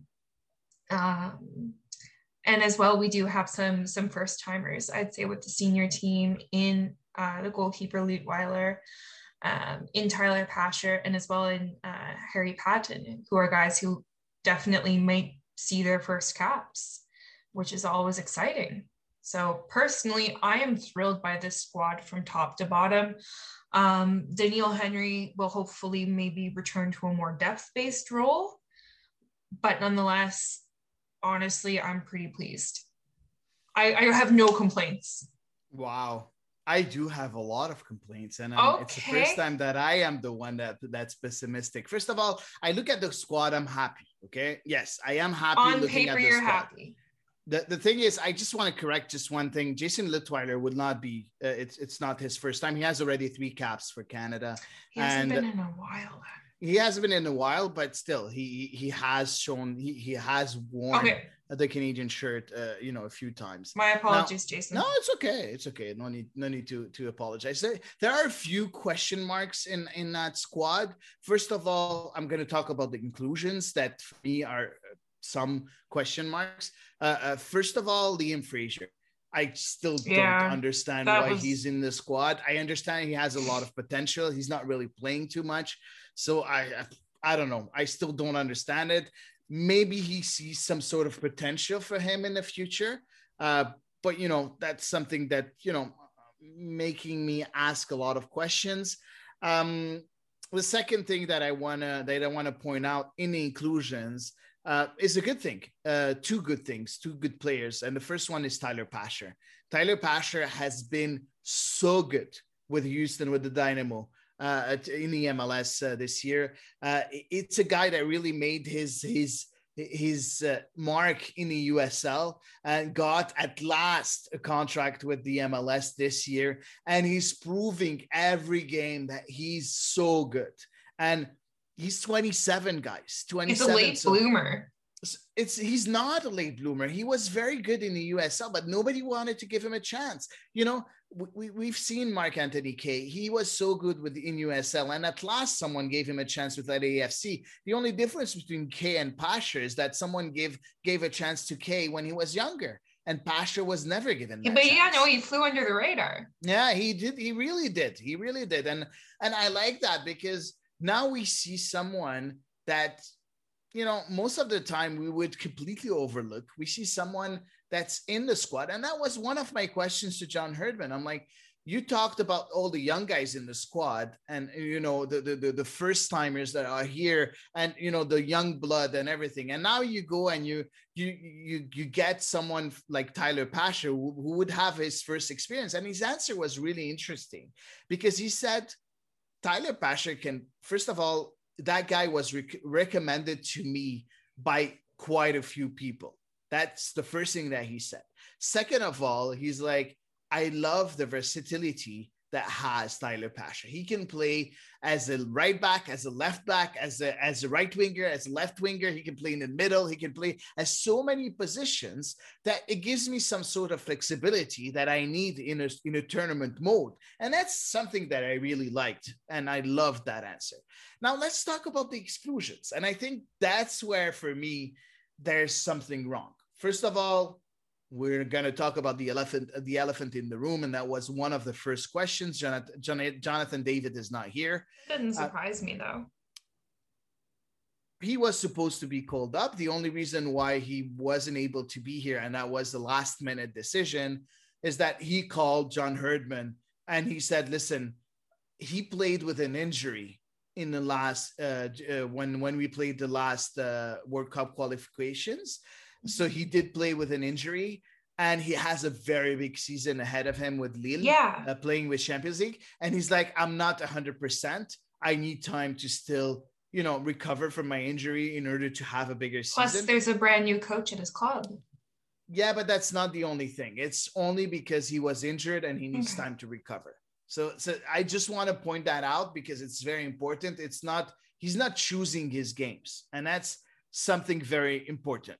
And that's comes that, that leads me to the next topic, where the beep is Scott Arfield. I still don't understand why Scott Arfield is not here. We're playing a Gold Cup competition. This guy had a few months to rest because Rangers have won the, the, the, Premier League already for like a couple of months. And we did talk about it the last time. Mm-hmm. He's he's now on holidays. Why isn't he here? We're not playing against island teams. We're playing against the USA. That's one of the the the the the, the, the countries that we're going to meet in our group. So for me, this is inexcusable inexcusable and unacceptable. And for me, I don't want to see him wear the Canadian shirt again. For me, I don't want someone spitting on my national team jersey. And that's exactly what he did. And we asked, we didn't ask the question to John Herdman at all. Something happened online and uh, on the social media. And it was Gareth Wheeler from One Soccer that said something saying, oh, you know what? Scott Arfield will maybe be a part of the Canadian national team squad for the World Cup qualifiers and the outro. It seems it looks very good and everything. It seems that he's going to be in the mix and everything. And we see Junior Hoilett putting a blue cap right underneath that tweet. The blue cap, for people that don't know, the blue cap in the slang of social media means big lie. Mm. So having your your your squad teammates calling you a liar publicly for me says a lot. And for me and i know paul i had a big discussion with paul vance on online on twitter and paul wasn't at all. He's like no but canada cannot afford to to to to to to to not select uh, uh, scott arfield. That that is a quality player. But for me it doesn't matter anymore it doesn't matter how good you are anymore. Yes, Sam. Go ahead. The only thing I might see, and it's something that that maybe people won't want to say openly, is that maybe he needed a mental break, you know, after the season, and it's been like he's had a break. Yeah, but you don't know what's. I, I, now it's very hypothetical, you know. We, uh, it might not be it at all, but maybe there's something going on, and he just needs a couple of months like in the personal, the game and yeah, and, yeah. and really like. And during the qualifications, also he needed a time off yeah you know th- that's the thing. When, when we don't know it's easy to to to go left and right but that's the only and if it's not on that case and if it's just a question of him choosing where he's when he's playing now i guess i'd i'd go with you Eddie, but i'd just keep maybe a percentage of the door open just to maybe you know after um almost a year and a half of of like your life changing because of of a pandemic and your job changing too with how prof- professional level. Maybe some players just need to to to take a step back from the game and, and reset. Maybe that's the case with Scott Arfield. Maybe it's not at all. But I, I just I just think people should should just keep that in mind that maybe it could be, but if it isn't, I, I mm for sure you're right. You're too nice. You're too nice, Sam. You know, I understand that Atiba Hutchinson chooses and, and picks his games. He's been representing Canada for, for a decade now, uh, uh, more than a decade, almost two decades, yeah. 86, 85 caps. Too, 85 caps with Canada and you're 38. I kind of understand why he coming from, where he's coming from. But Scott Arfield is 32, represented Canada for 19 caps, and has said in the past that he doesn't want to do all the travel to play against island teams. And that's coming from John Herdman's mouth. He said, you know what i understand that sometimes it's hard for them to travel from europe to to meet you know teams that are not up to the level i completely understand yeah. that but now you're playing eh, for for a trophy and it's the first time i think in a long time that canada has a chance to win the gold cup and not having their captain for me is a no-no. Eve. Well, for me, again, like I don't think the squad is losing that much by not having him there because of the sheer volume of the quality in midfield. So if he wants to be picky about it, fine, let him.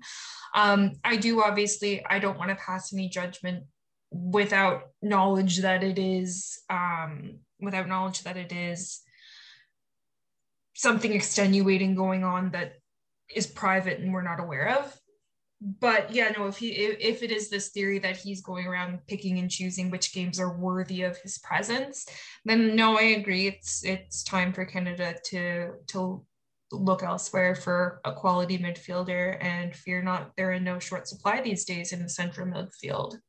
I just think there there's so much to be positive about with this um with this squad with the players who are who are coming up that for me honestly, I'm okay if some of the players think they're better and choose not to come. Obviously, if that's the case, the, the organization should move on from them. But for me, when I still look at the squad that Canada's bringing to the Gold Cup, I'm so thrilled to see each and every one of those players there that um, I can't help but be positive. I don't want to. I don't want to dwell on on one guy's uh, choices.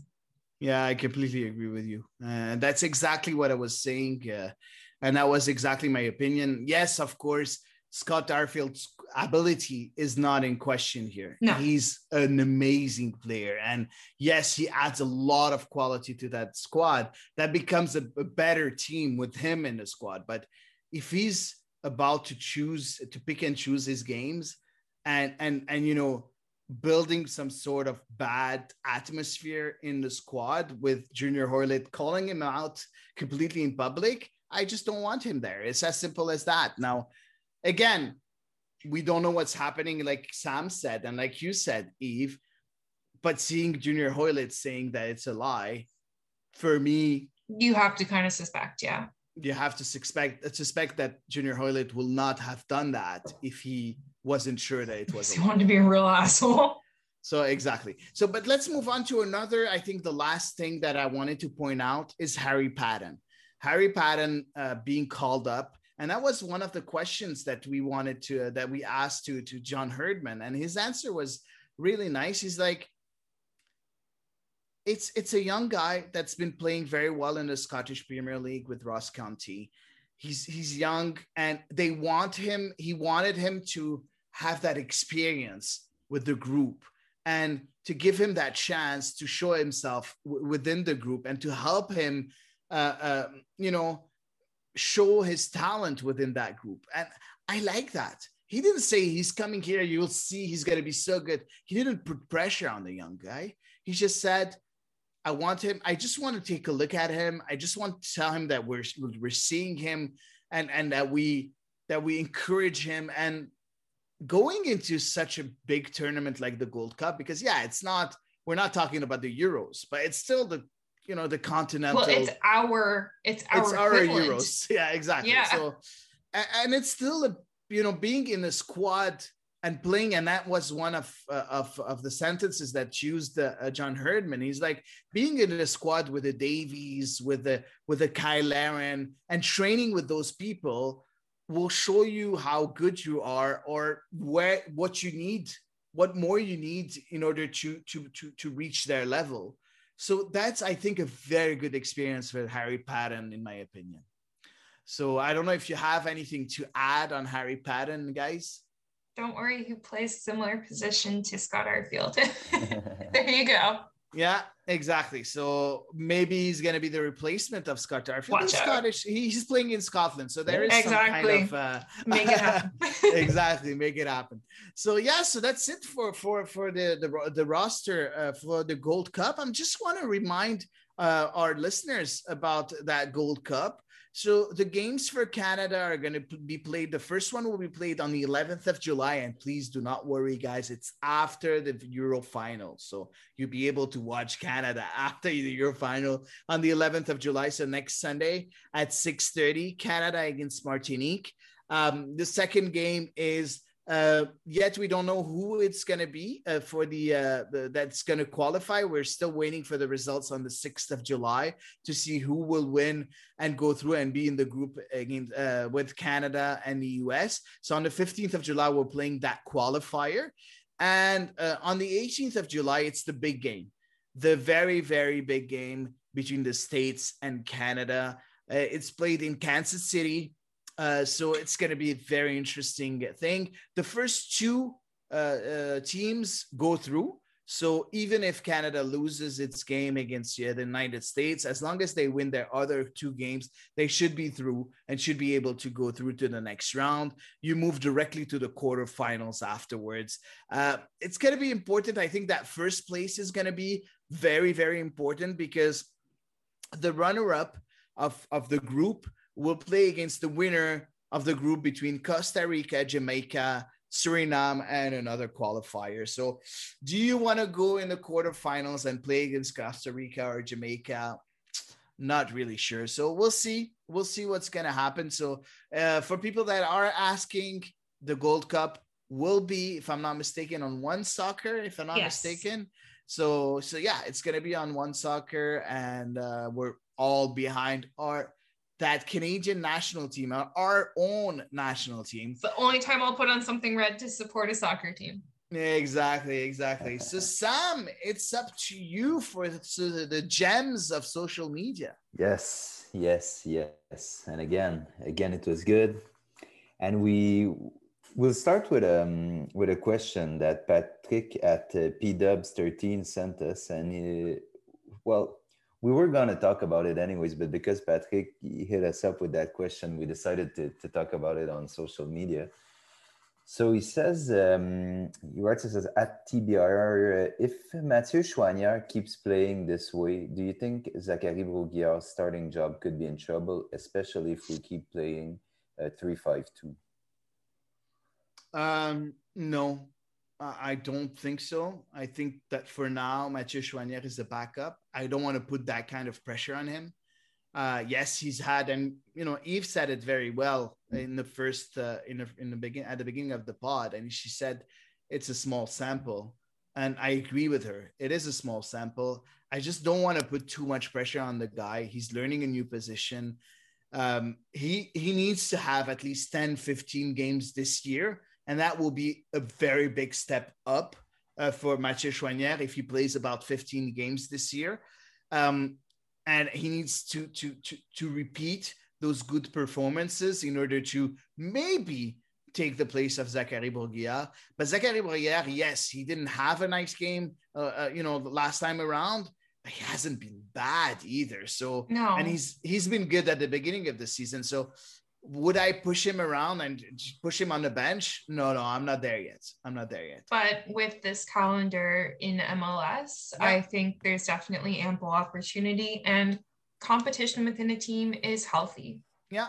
And there's Clément Bayiha also that didn't say his last mm-hmm. words. And he hasn't been, I think he, he hasn't been bad either at no. that uh, at that wing back, right wing back position. He popped up so, on the left side there versus Nashville. yeah, yeah. You never know where played, he might be. But Mathieu Choinière also played on the left. Yeah, for, for a little bit for, before he for off. a half. Yeah, yeah, for for I think 35 minutes Most, because he was yeah. subbed off uh, at the 80th. So when Lappalainen, you know, was uh, replaced, uh, you know, by by uh, uh Zachary Brault-Guiard, Choinière went on the left, and mm-hmm. he was pretty good also. I didn't see any difference between the left and the right. So, no. so no Pat, uh, no Patrick. I'll wait. Not yet. Not yet. Yeah, yeah. The, the, but it's something that we have to keep an eye on, and it's it's good to have internal competition. But it's it, it's I think we, we get caught it caught into the hype a bit of a good performance, and it's more of a long term decision that that would be to to kick Brault-Guiard out of the lineup, which is not going to happen right now for sure.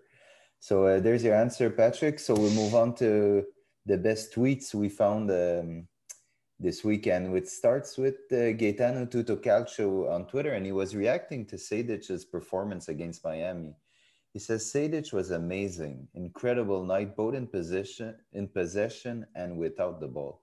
For me, the trop de Poutine was Quioto without a doubt. And uh, just to put a context for people who don't know, uh, trop de Poutine is the um, is let's say the, the hashtag the opposite the, of the MVP. yeah, that, that the CanFC on Twitter uses for the let's say the the worst performance of the night. So um, so he didn't think uh, was bad as much as a lot of people thought on Twitter.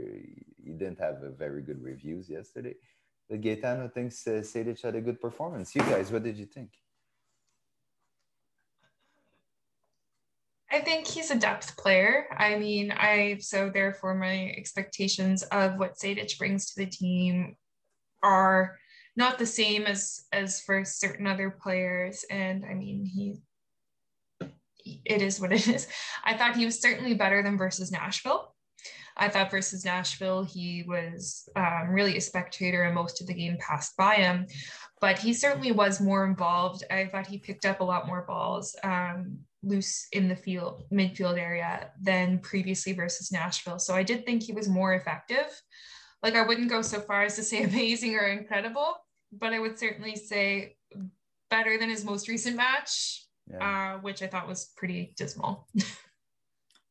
Listen, um, and it's funny because Gaetano was answering to my my uh, my quotations uh, in the kind of see. I always do that after the game. I give the trop poutine and and and and the uh, and the uh, Saputo d'or and you know for the best player and you know the moment a bit WTF moment for with the Gélère d'un so the WTF moment if you want to, and and I chose, and it was written in my tweet. I chose Sejdic because I don't think anybody played a bad game.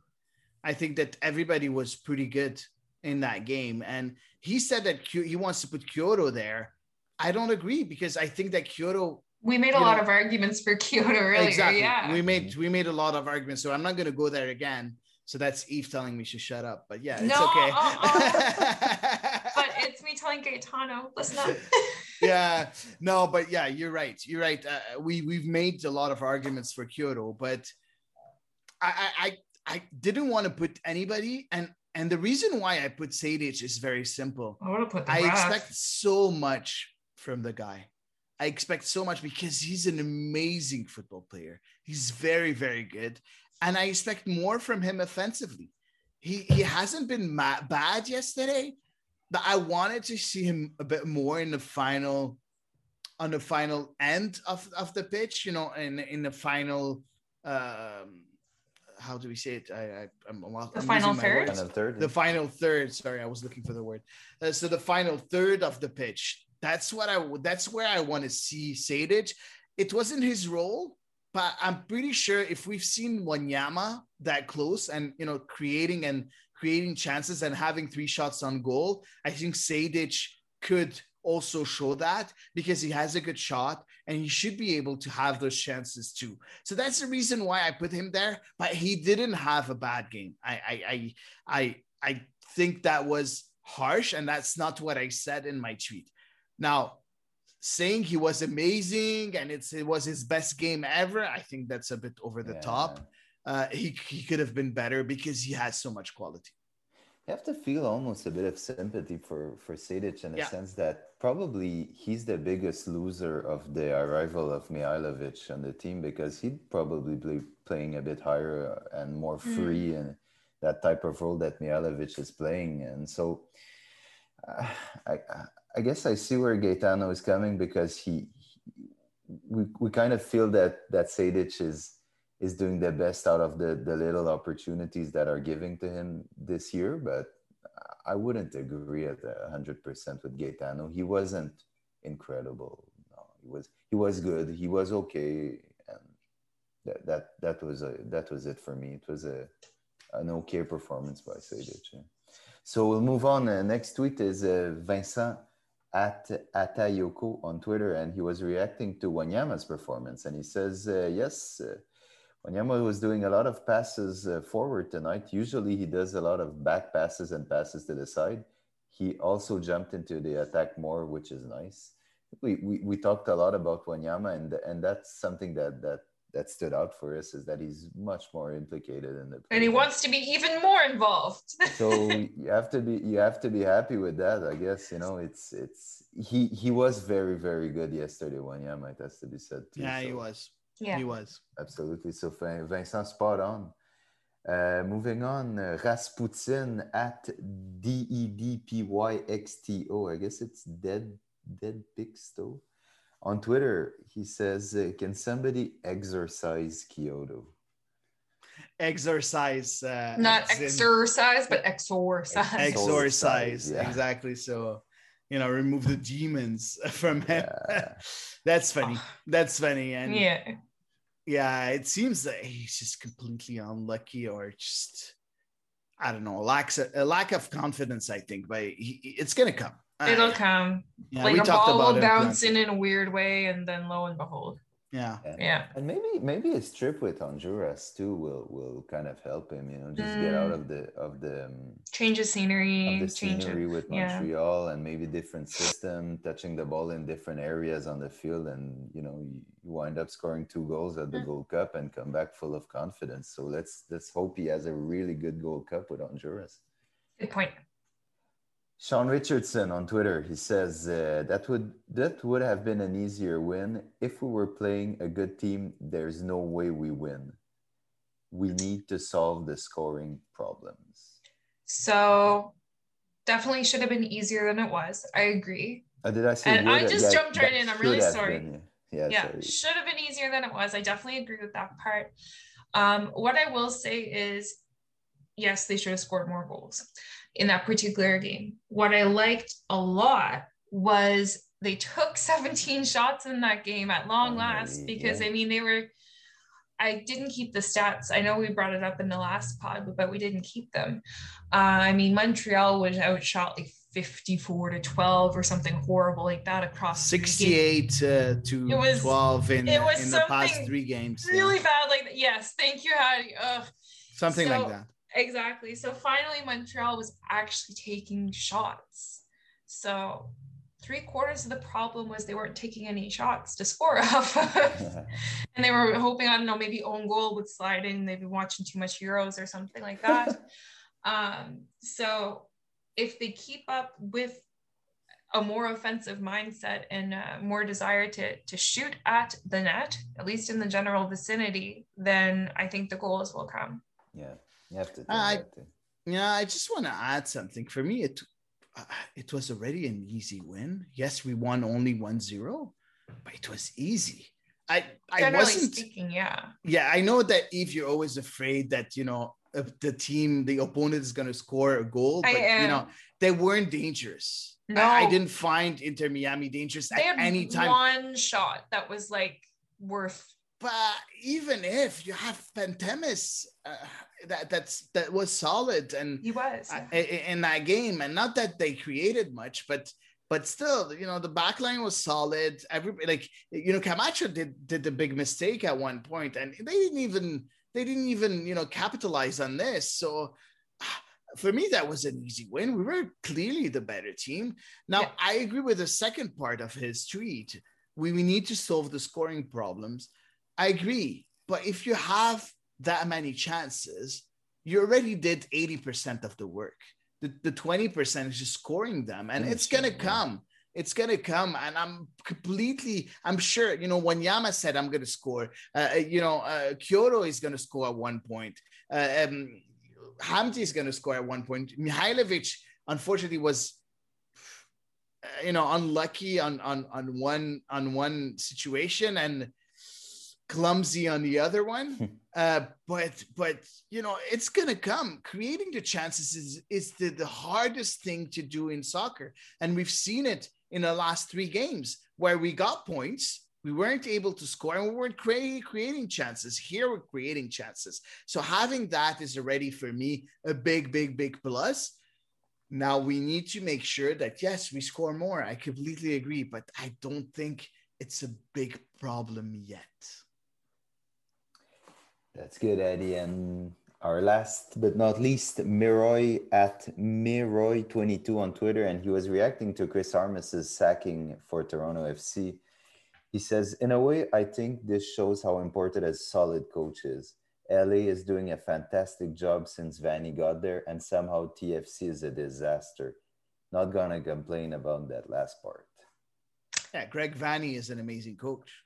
Uh, that we've we've established that Oh, I yeah, think yeah, three yeah, years ago. So And- so and I, I agree with with Miroy, just saying that that you know a coach is important, and we I think yes we we've been arguing we've been discussing and arguing argumenting uh, you know the the the um the decisions of Wilfried Nancy really rotating the squad a bit too much and you know stuff and stuff. But we have to give it to him Wilfried Nancy is has the best ca- eh, record for a Canadian team in MLS. We've been playing away from home at, since the beginning of the season, and we have four wins, three lo- three losses, and four draws. So for I me, think we would have taken that even at Stade Saputo. Oh yeah. I would ta- I would have taken less than that. less than that for me, you know, and and you talked about it, Eve, at the beginning at the preseason when we did our, our pod at the preseason, and you're like, there's too many new pieces, and Yeah. it's gonna be very hard for for for the team to find some sort of cohesion. And you know what? The results are here. The results are here. Yes, it hasn't been always pretty. Yes, of course, there are things that we need to improve on. But look, look at our, our, at the results. At the end of the day, that's what what, what we need. What that's what that's where it counts. Four wins, three losses, four draws. You look at Toronto, one win, eight losses, two draws. I love saying that. And you look at Vancouver, two wins, six losses, and two draws. So we're we're so much better. So let's go with point per game because I think that's where we're going to see the nice difference. For for Vancouver, it's 0.8 point per game. For Toronto, it's 0.45 point per game. Mm. And for Montreal, 1.45 points. and it's per on like a four-way tie with and a it's a- of clubs and and something else also. Yes, we are in eighth position in the East, but if you look at the standings, we're 12th overall. And if we were in a Western Conference, we would have been fourth. and we're So- only we're not separated by points um, from many of the clubs in the Eastern Conference around us. It's only goal difference. Exactly. And we're we're we're guys, if I tell you that after 11, if I told you at the beginning of the season, after 11 games, we would be three points away from the third place in the East, would you have believed me? No. No, but You know I wouldn't have. Oh yeah.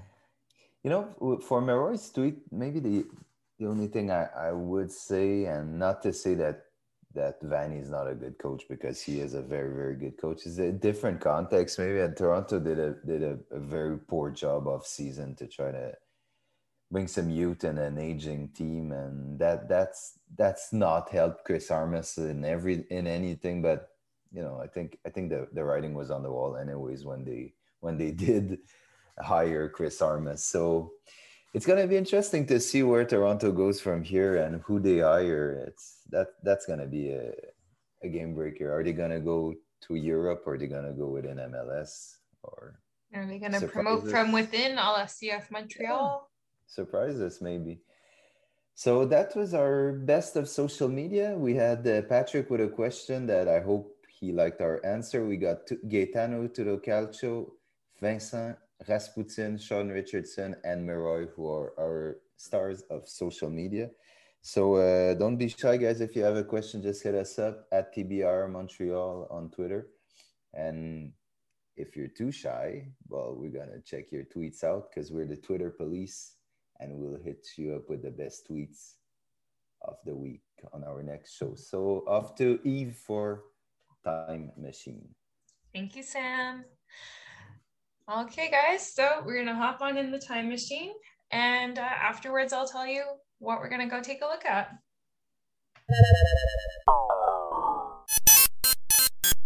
So, obviously, I think it goes without saying we've all been consuming a lot of matches lately, correct? We've got CPL back, we've got the Euros, we've got Copa America, we've got Gold Cup right on the horizon. Um, and of course, we've got MLS. So we've all, I think, been pretty riveted to our screens watching uh, watching soccer games. But I actually wanted to take a look at other soccer content that you've consumed. Um, sort of, I would qualify it as soccer media in general. So, what would be the best uh, book, the best series, the best documentary, the best film, the best show, whatever? The best soccer related media that you've consumed other than a game. And Sam, I'd like to, to turn it over to you to start.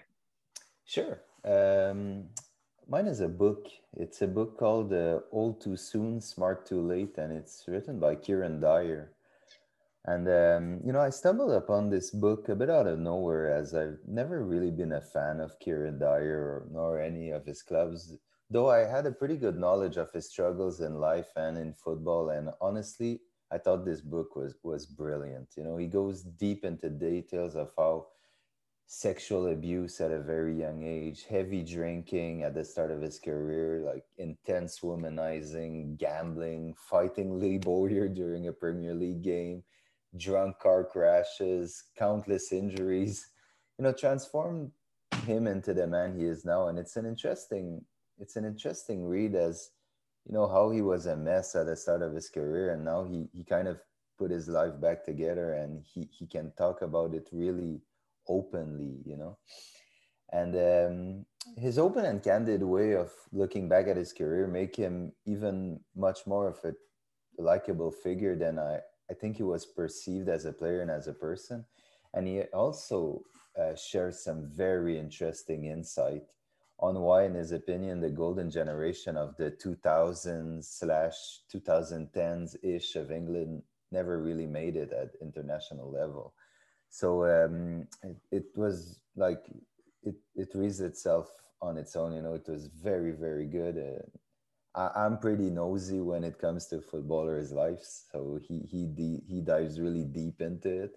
So for anyone who who knew him as a player not because I, I don't think he's the type of player that you you really follow his career. He was much a bit of a journeyman in the premier league though he was very talented if you know the guy, I think it's it's a very very interesting read, and I think it's it's a must read for anyone who who followed a bit of the Premier League and the England in the 2000s, like late 2000s, 2010s. Right on. Well, no, that sounds like a very riveting read, and it sounds like quite a journey for him. Oh yeah, um, journey. Yeah, no, I definitely wasn't aware, but uh, no, thanks for sharing that. Okay. And Hattie, do tell. Listen, uh, I thought about I can't it. imagine you trying to pick. Honestly, I, I, am I feel like I gave you an agonizing choice. It was. It was an agonizing choice, and you know what? I could have talked about books because I have so many football books that I read. Uh, I could have talked about websites. There's so many websites, good websites on soccer out there. I'm not going to name even one uh, just culture soccer, of course. But but yeah, uh, I, I, wanted to talk about movies, and and the reason why is is I'm someone that really loved movies for you know from you know from when I was born, and it's really something that I really like to to to do. Just you know, sit, watch a movie or a series or whatever, and. I'm not going to talk about series because I'm sure you know series are kind of quote unquote new. like, uh, I'm going to talk about you know old movies. First of all, I'm going to talk about the obvious one. I'm going to talk about two movies, but the obvious one for me and a must a must a must watch movie is Victory. Uh, Victory was a, a movie made in 1981. I think one of the best soccer movies you'll ever see because it's it is a very hard uh, and tough story around you know a, a Nazi camp, a Nazi occupied Paris, the French resistance, British officers, and everything. You have a very good and, and amazing cast in that movie, with of course Sylvester Stallone being there, uh, but also a lot of nice and good football players and like Pelé, like uh, Bobby Moore, that I'm sure my friend Paul Vance will be happy to to hear about, and I'm sure he he's, he watched that game so many times. I'm not to name them all, them all, but the, there was there was a lot of good players in that movie. Also, um, that movie was, I think, legit a very nice story and and a good a good show for for soccer altogether, and how how soccer can can be uniting in some way. So I love that movie. Yes, it's 1981, but it's still, I think, it has aged very well. So you're able to watch it right now and and still be still appreciate uh, you know the work behind the movie. So that's a movie that I would recommend. But the one that speaks to me most is not the most amazing movie, of course. Uh, it is a movie that a movie slash documentary that I watched uh, being young. And of course, as usual, uh, my background is more Liga, is more French. Uh, so it is a French movie. And it's funny because I'm sure not a lot of people that follow me on Twitter know this because maybe because they didn't follow me for for a while, uh, or it's been you know not not a long time for them following me, but it it inspired my uh, my name so soccer en folie uh, the reason behind it is because of that movie and it's foot en folie it's called foot en folie it's uh, right now it's it's a movie slash documentary that you can get for free on uh, on uh, on YouTube, so you can go watch it if you want to. Uh, it, it's more of, of a fun way of, of, of watching soccer with the you know the best plays, the funniest plays, and, and you know stuff like that.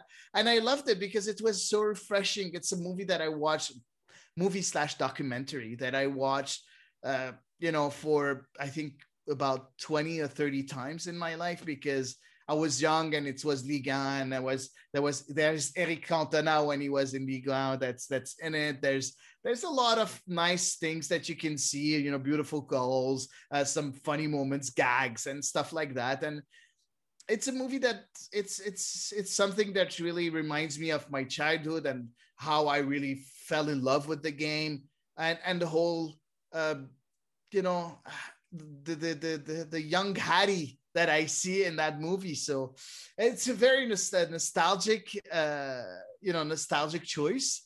But it's a movie that I thought movie. I, I still call it movie, but it's more documentary or more highlights, if you want to, mm-hmm. of of of soccer moments that I that I watch. I still watch from time to time, and the quality on YouTube is very bad because it, it is a movie. It is a movie um, uh, that was done in '97, uh, and it was in on VHS. So it wasn't even on DVD. So so yeah so quality is, is very bad like you know the the picture quality but but it's worth suffering nostalgic like, for me nostalgic i understand i understand it's part of that inevitable emotional pull exactly yeah i gotcha and um if you're curious i'll tell you what i picked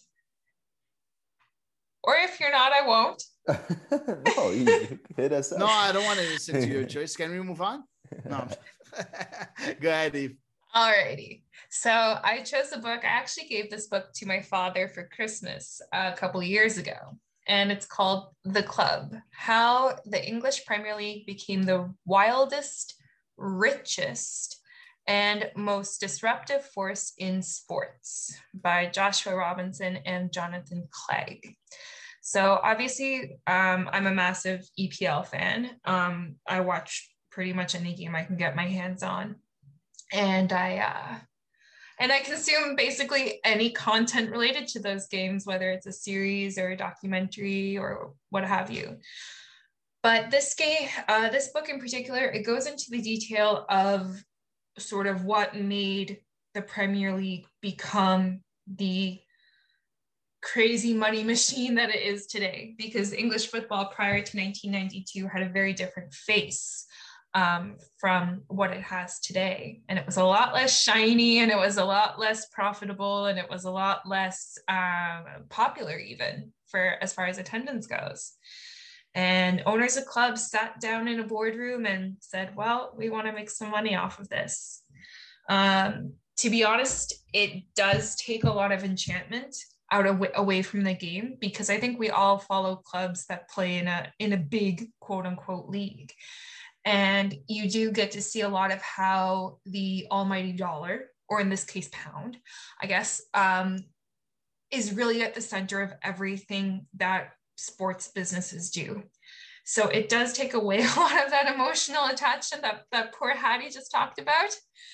Um, but it is a really fascinating insight into how ownership has developed from, you know, um, just English rich aristocratic types to the oil tycoons and oligarchs that we see today, um, to player signings, comings and goings, the, the wild transfer market. So it's really interesting to see the evolution of how the league has adapted, how fans have adapted, and as well just the crazy ways they they find to make money off of this thing. It's wild.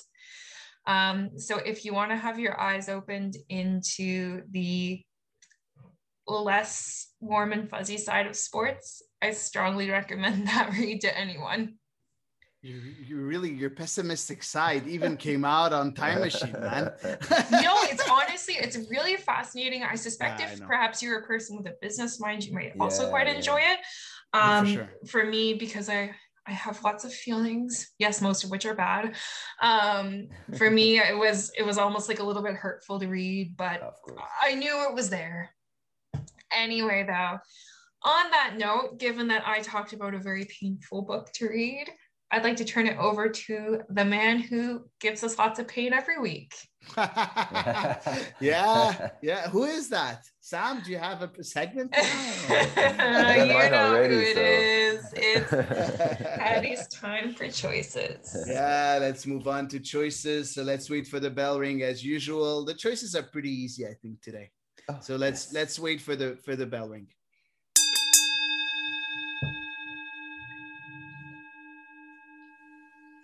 Cool. So let's start with choices. I have three choices for you. You're John Herdman, and you have a decision to make before the USA Canada game in the Gold Cup.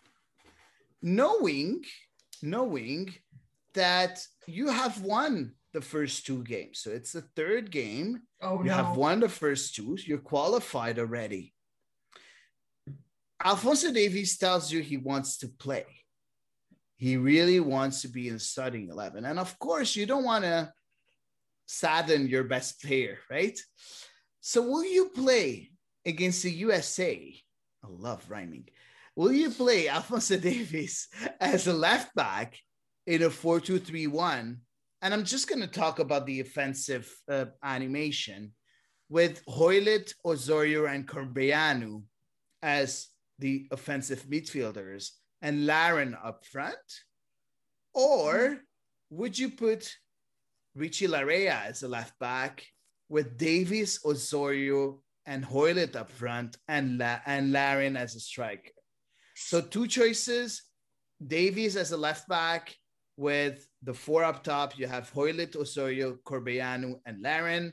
Or uh, you would go with Laryea as a left back with Davies, Osorio, Hoilett, and Larin. The reason why I chose Osorio, Hoilett, and Larin because they seem like starters in, in Herdman's opinion, with Jonathan David not being here. So it, it might be different, but we're just gonna play with choices and the and you most- wanted to throw me a bone with Corbeanu. exactly. you do understand how my my my mind works. So go ahead, Eve.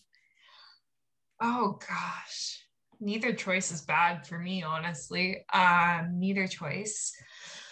If I had to pick, though, I would probably go with uh, Laryea at the back and Davies at the wing position.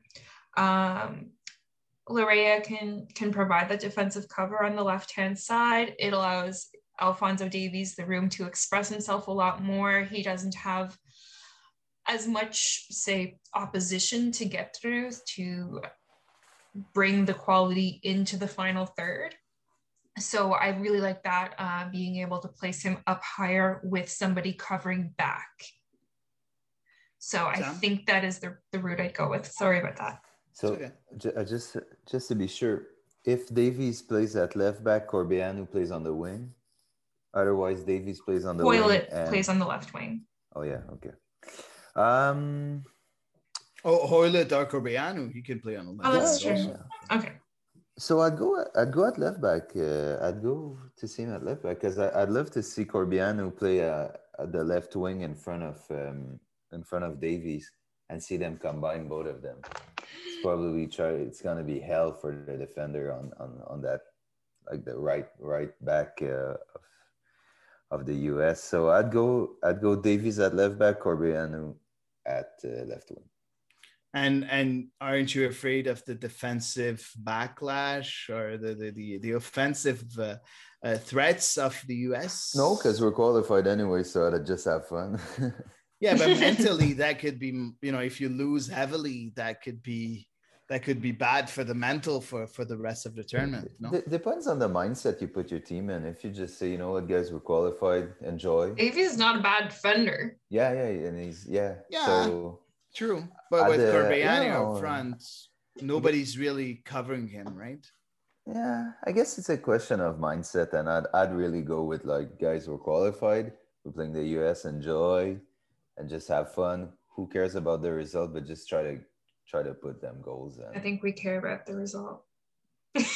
Well, if you win the if you win the Gold Cup in the end, you won't care much about the result, right? So Perfect. So let's move on with the next one. And You listen, don't want to put your feet in the fire. I I always try to get away with it. I know. Um, no, I want to see Davies as a left back, and I agree with Sam. I, I really want to see him because that's where he's growing, and that's where he he made his mark on the international level. Uh, and when I say international, sorry, not the international level, but like on on the the the the, the, soccer planet, if you want to, with the with Bayern Munich. So that's why I want to want him to see. I wasn't a big advocate of him as a left back, and I, I always say that I'll never shy away from that because you know it's something that I said, but you know I was wrong. Uh, but I want to see him establish himself there. And of course, if at one point we're losing the game, we need the goal. Yeah, for sure. Just put it up front and change change the formation so that he gets more offensive responsibilities. But yeah, at the beginning of the of the of the game, yeah, I want him to to be uh, in his not is his now proven and established position, which is a left back. Uh, so let's move on with the next one. Okay, we have Samuel Piette and Kamal Miller gone for the gold for the Gold Cup. Okay, big, big, big losses. Uh, one is a big loss. The other one is not a big loss. So Kamal Miller, uh, I think, is going to be a big loss. Samuel Piette is not. Uh, is not because we have so many midfielders. But let's go. Well, let's start with Samuel Piette. Who would you replace Samuel Piette with in a starting eleven? I would say when we when I say replace is of course Samuel Piette hasn't been a starter for all the games, but still, are you do you keep Sejdic as the one next to Wanyama? Do you go with a more offensive profile with Ahmed Hamdi? Or do you go with Emmanuel Maciel that could be next to Wanyama? What would be your choice if you want to play defensively like you used to do when you had Piette and mm-hmm. Wanyama with eh, you know together in the midfield? So let's start with Eve because she's looking at me like, what are you talking about?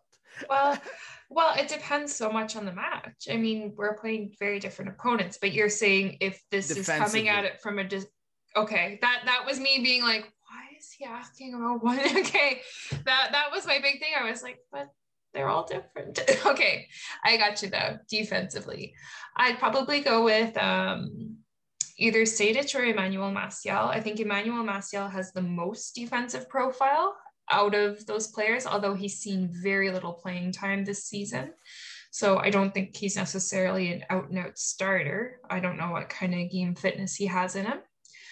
Um, so I would say for defensive quality, Maciel. For match fitness, Sejdic. You have to choose one, right? Well, for that straight up defensive profile, I'm going to say Maciel. cool, Sam. Yeah, Maciel, uh, he didn't play much, but every time he played, he, he seemed to really make the best out of it. And he showed some very good flashes in the very few minutes he played. And last last season, he was a fixture in the in the Yeah. squad. So uh, I, I'd love to see him next to, to Wanyama. And I think that's, you know, that's the opportunity. If Piette isn't there, you have, at some point, you have to give him a start and just give him some minutes because he, he he's quality. He's MLS quality, Maciel definitely, and you, you don't want to piss off a, a young a youngster who who's seen a lot of minutes and now isn't. So that's that's the thing. Well, one would argue that it's the same thing for Sejdic, but if you're trying to play more defensive, you have to explain to him that Maciel is the better option, in my opinion.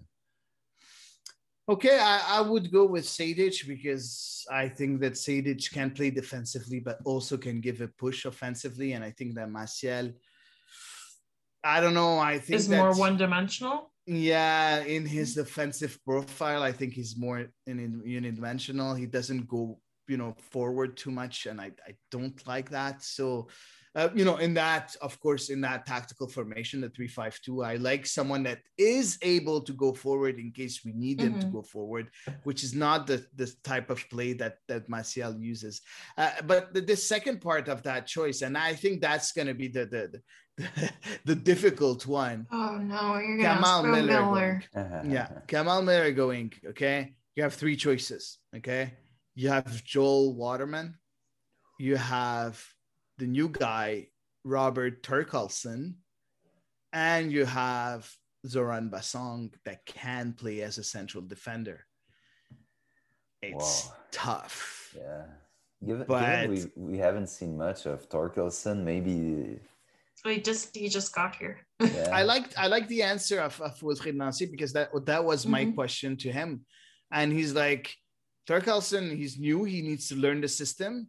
Uh, I'm maybe gonna give him a few minutes, but I don't expect him to be in the lineup before the 17th. So he's not gonna be in the lineup on Wednesday. That's So I guess you have to go with Waterman, right? Yeah, that would be my thought. Like, you know, he did a serviceable job filling in while Miller was injured. So, uh, yeah, I'd go with Waterman. You, you know, you pick the, you pick what you know, and Exactly. didn't go too too bad.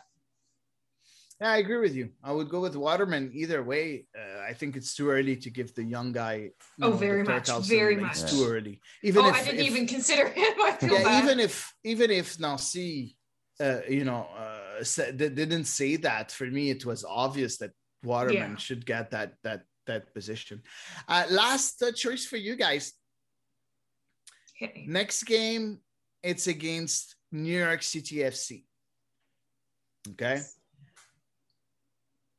Do you go again with that 352 or do you choose that formation that Nancy used one game uh, with the 361? I call it 361, but a lot of people call it 3421. So with two offensive midfielders, central offensive midf- midfielders that can occupy the wings. He tried it with Mihailovic and Hamdi up front and just one striker. Uh, knowing that, you know, from what I understood, Quioto should be here, but let's say he's not. Uh, so you only have Johnsen and uh, Toye that are here as strikers. I'd, I, I'd go for the three four two one and um when it didn't uh, work the first time. Sorry. It didn't work at all the first time around. Yeah, playing New the- York City. No, uh, but the reason why I choose it is uh, because of the interview with Michael. He said something very interesting as their central defense is a bit decimated and they're playing their second string goalkeeper. So I say let's let's just throw it at them and and and put some offensive players out there. So if you can have if you can have um, Hamdi and Mihailovic up there, or even Torres, who playing a bit central, it could be very interesting, and just bring a bit of of of wildness. I don't know how to say, but just show them something different and just attack them straight up from the center. It could be it could be interesting. So yeah, three four two one, and Yeah, three four two one, three four three. I don't like to call it three four three because for me, three four three, it's two It's flat, wingers yeah. playing Yeah. completely on the Yeah. wing. So for me, I call it three four two one because the two are a bit more central. Yeah. Uh, Eve, I completely agree with Sam. Like I would have copied and pasted his statement, uh, hundred percent. I three four two think, one. Yeah, very much. And who who would be your two offensive midfielders? Mihailovic, obviously, and I'd like to see Torres. I'm curious. And up front, Up a front? striker? If you don't have Quioto, Uh, uh, uh, I'd say Mason Toye. He didn't have his best game last night. Um, I thought he turned over a few more balls than necessarily he have, but um, he was still getting in the right positions. He had a golden opportunity that was missed, and so for me, I think Toye. Cool. I agree with you guys. Also, I would go with the three, four, two, one. I think that I, I want to give another chance to that to that formation, that tactical formation. I think we have just having adding that extra midfielder could help the offensive animation. Uh, we'll see. We'll see what uh, what Nancy will choose, but uh, yeah, that will be my choice. So, so the three, four, two, one. Hoping that uh, you know we'll see a better Hamdi because he's been he's not been good since the beginning. Uh, you know, since his few flashes at the beginning, uh, he's been he's been average. It's been a So, uh, downward trajectory. Oh, yeah. yeah, yeah, but downward. Yeah, downward. Yeah, you're right. You're right. But I, I'm I pretty mean, sure he's a good up. player. Yeah, I, I'm pretty sure he's a good player. I'm I'm fairly certain. So that's it for me for choices. I- As I said, pretty easy choices today, but uh, next time it will be harder. I promise. Uh, give us a break for one week, thanks. So yeah, so that's it uh, today for the ball is round. Uh, let's hope we're gonna see another win, and uh, that will be amazing to have two wins in a row for CF Montreal. And I think that will make us uh, a very, very, very serious contender for the playoffs this year. If Oh, you're in gonna case insult we do, in, if in case we do win a second game in a row uh, with the New York City FC. Uh, so first of all, I want to thank my colleagues uh, Sam Savvy and of course uh, Eve Powell for being here again. I want to say hi to Paul. That's I'm sure he's going to listen to us at one point, and I'm going to say thank you to all of you for listening to us week after week, giving us your feedback and and being here with us. And thanks for CanFC for the platform. Rough Gentleman for the jingle, and see you again next week for another episode of The Ball is Round.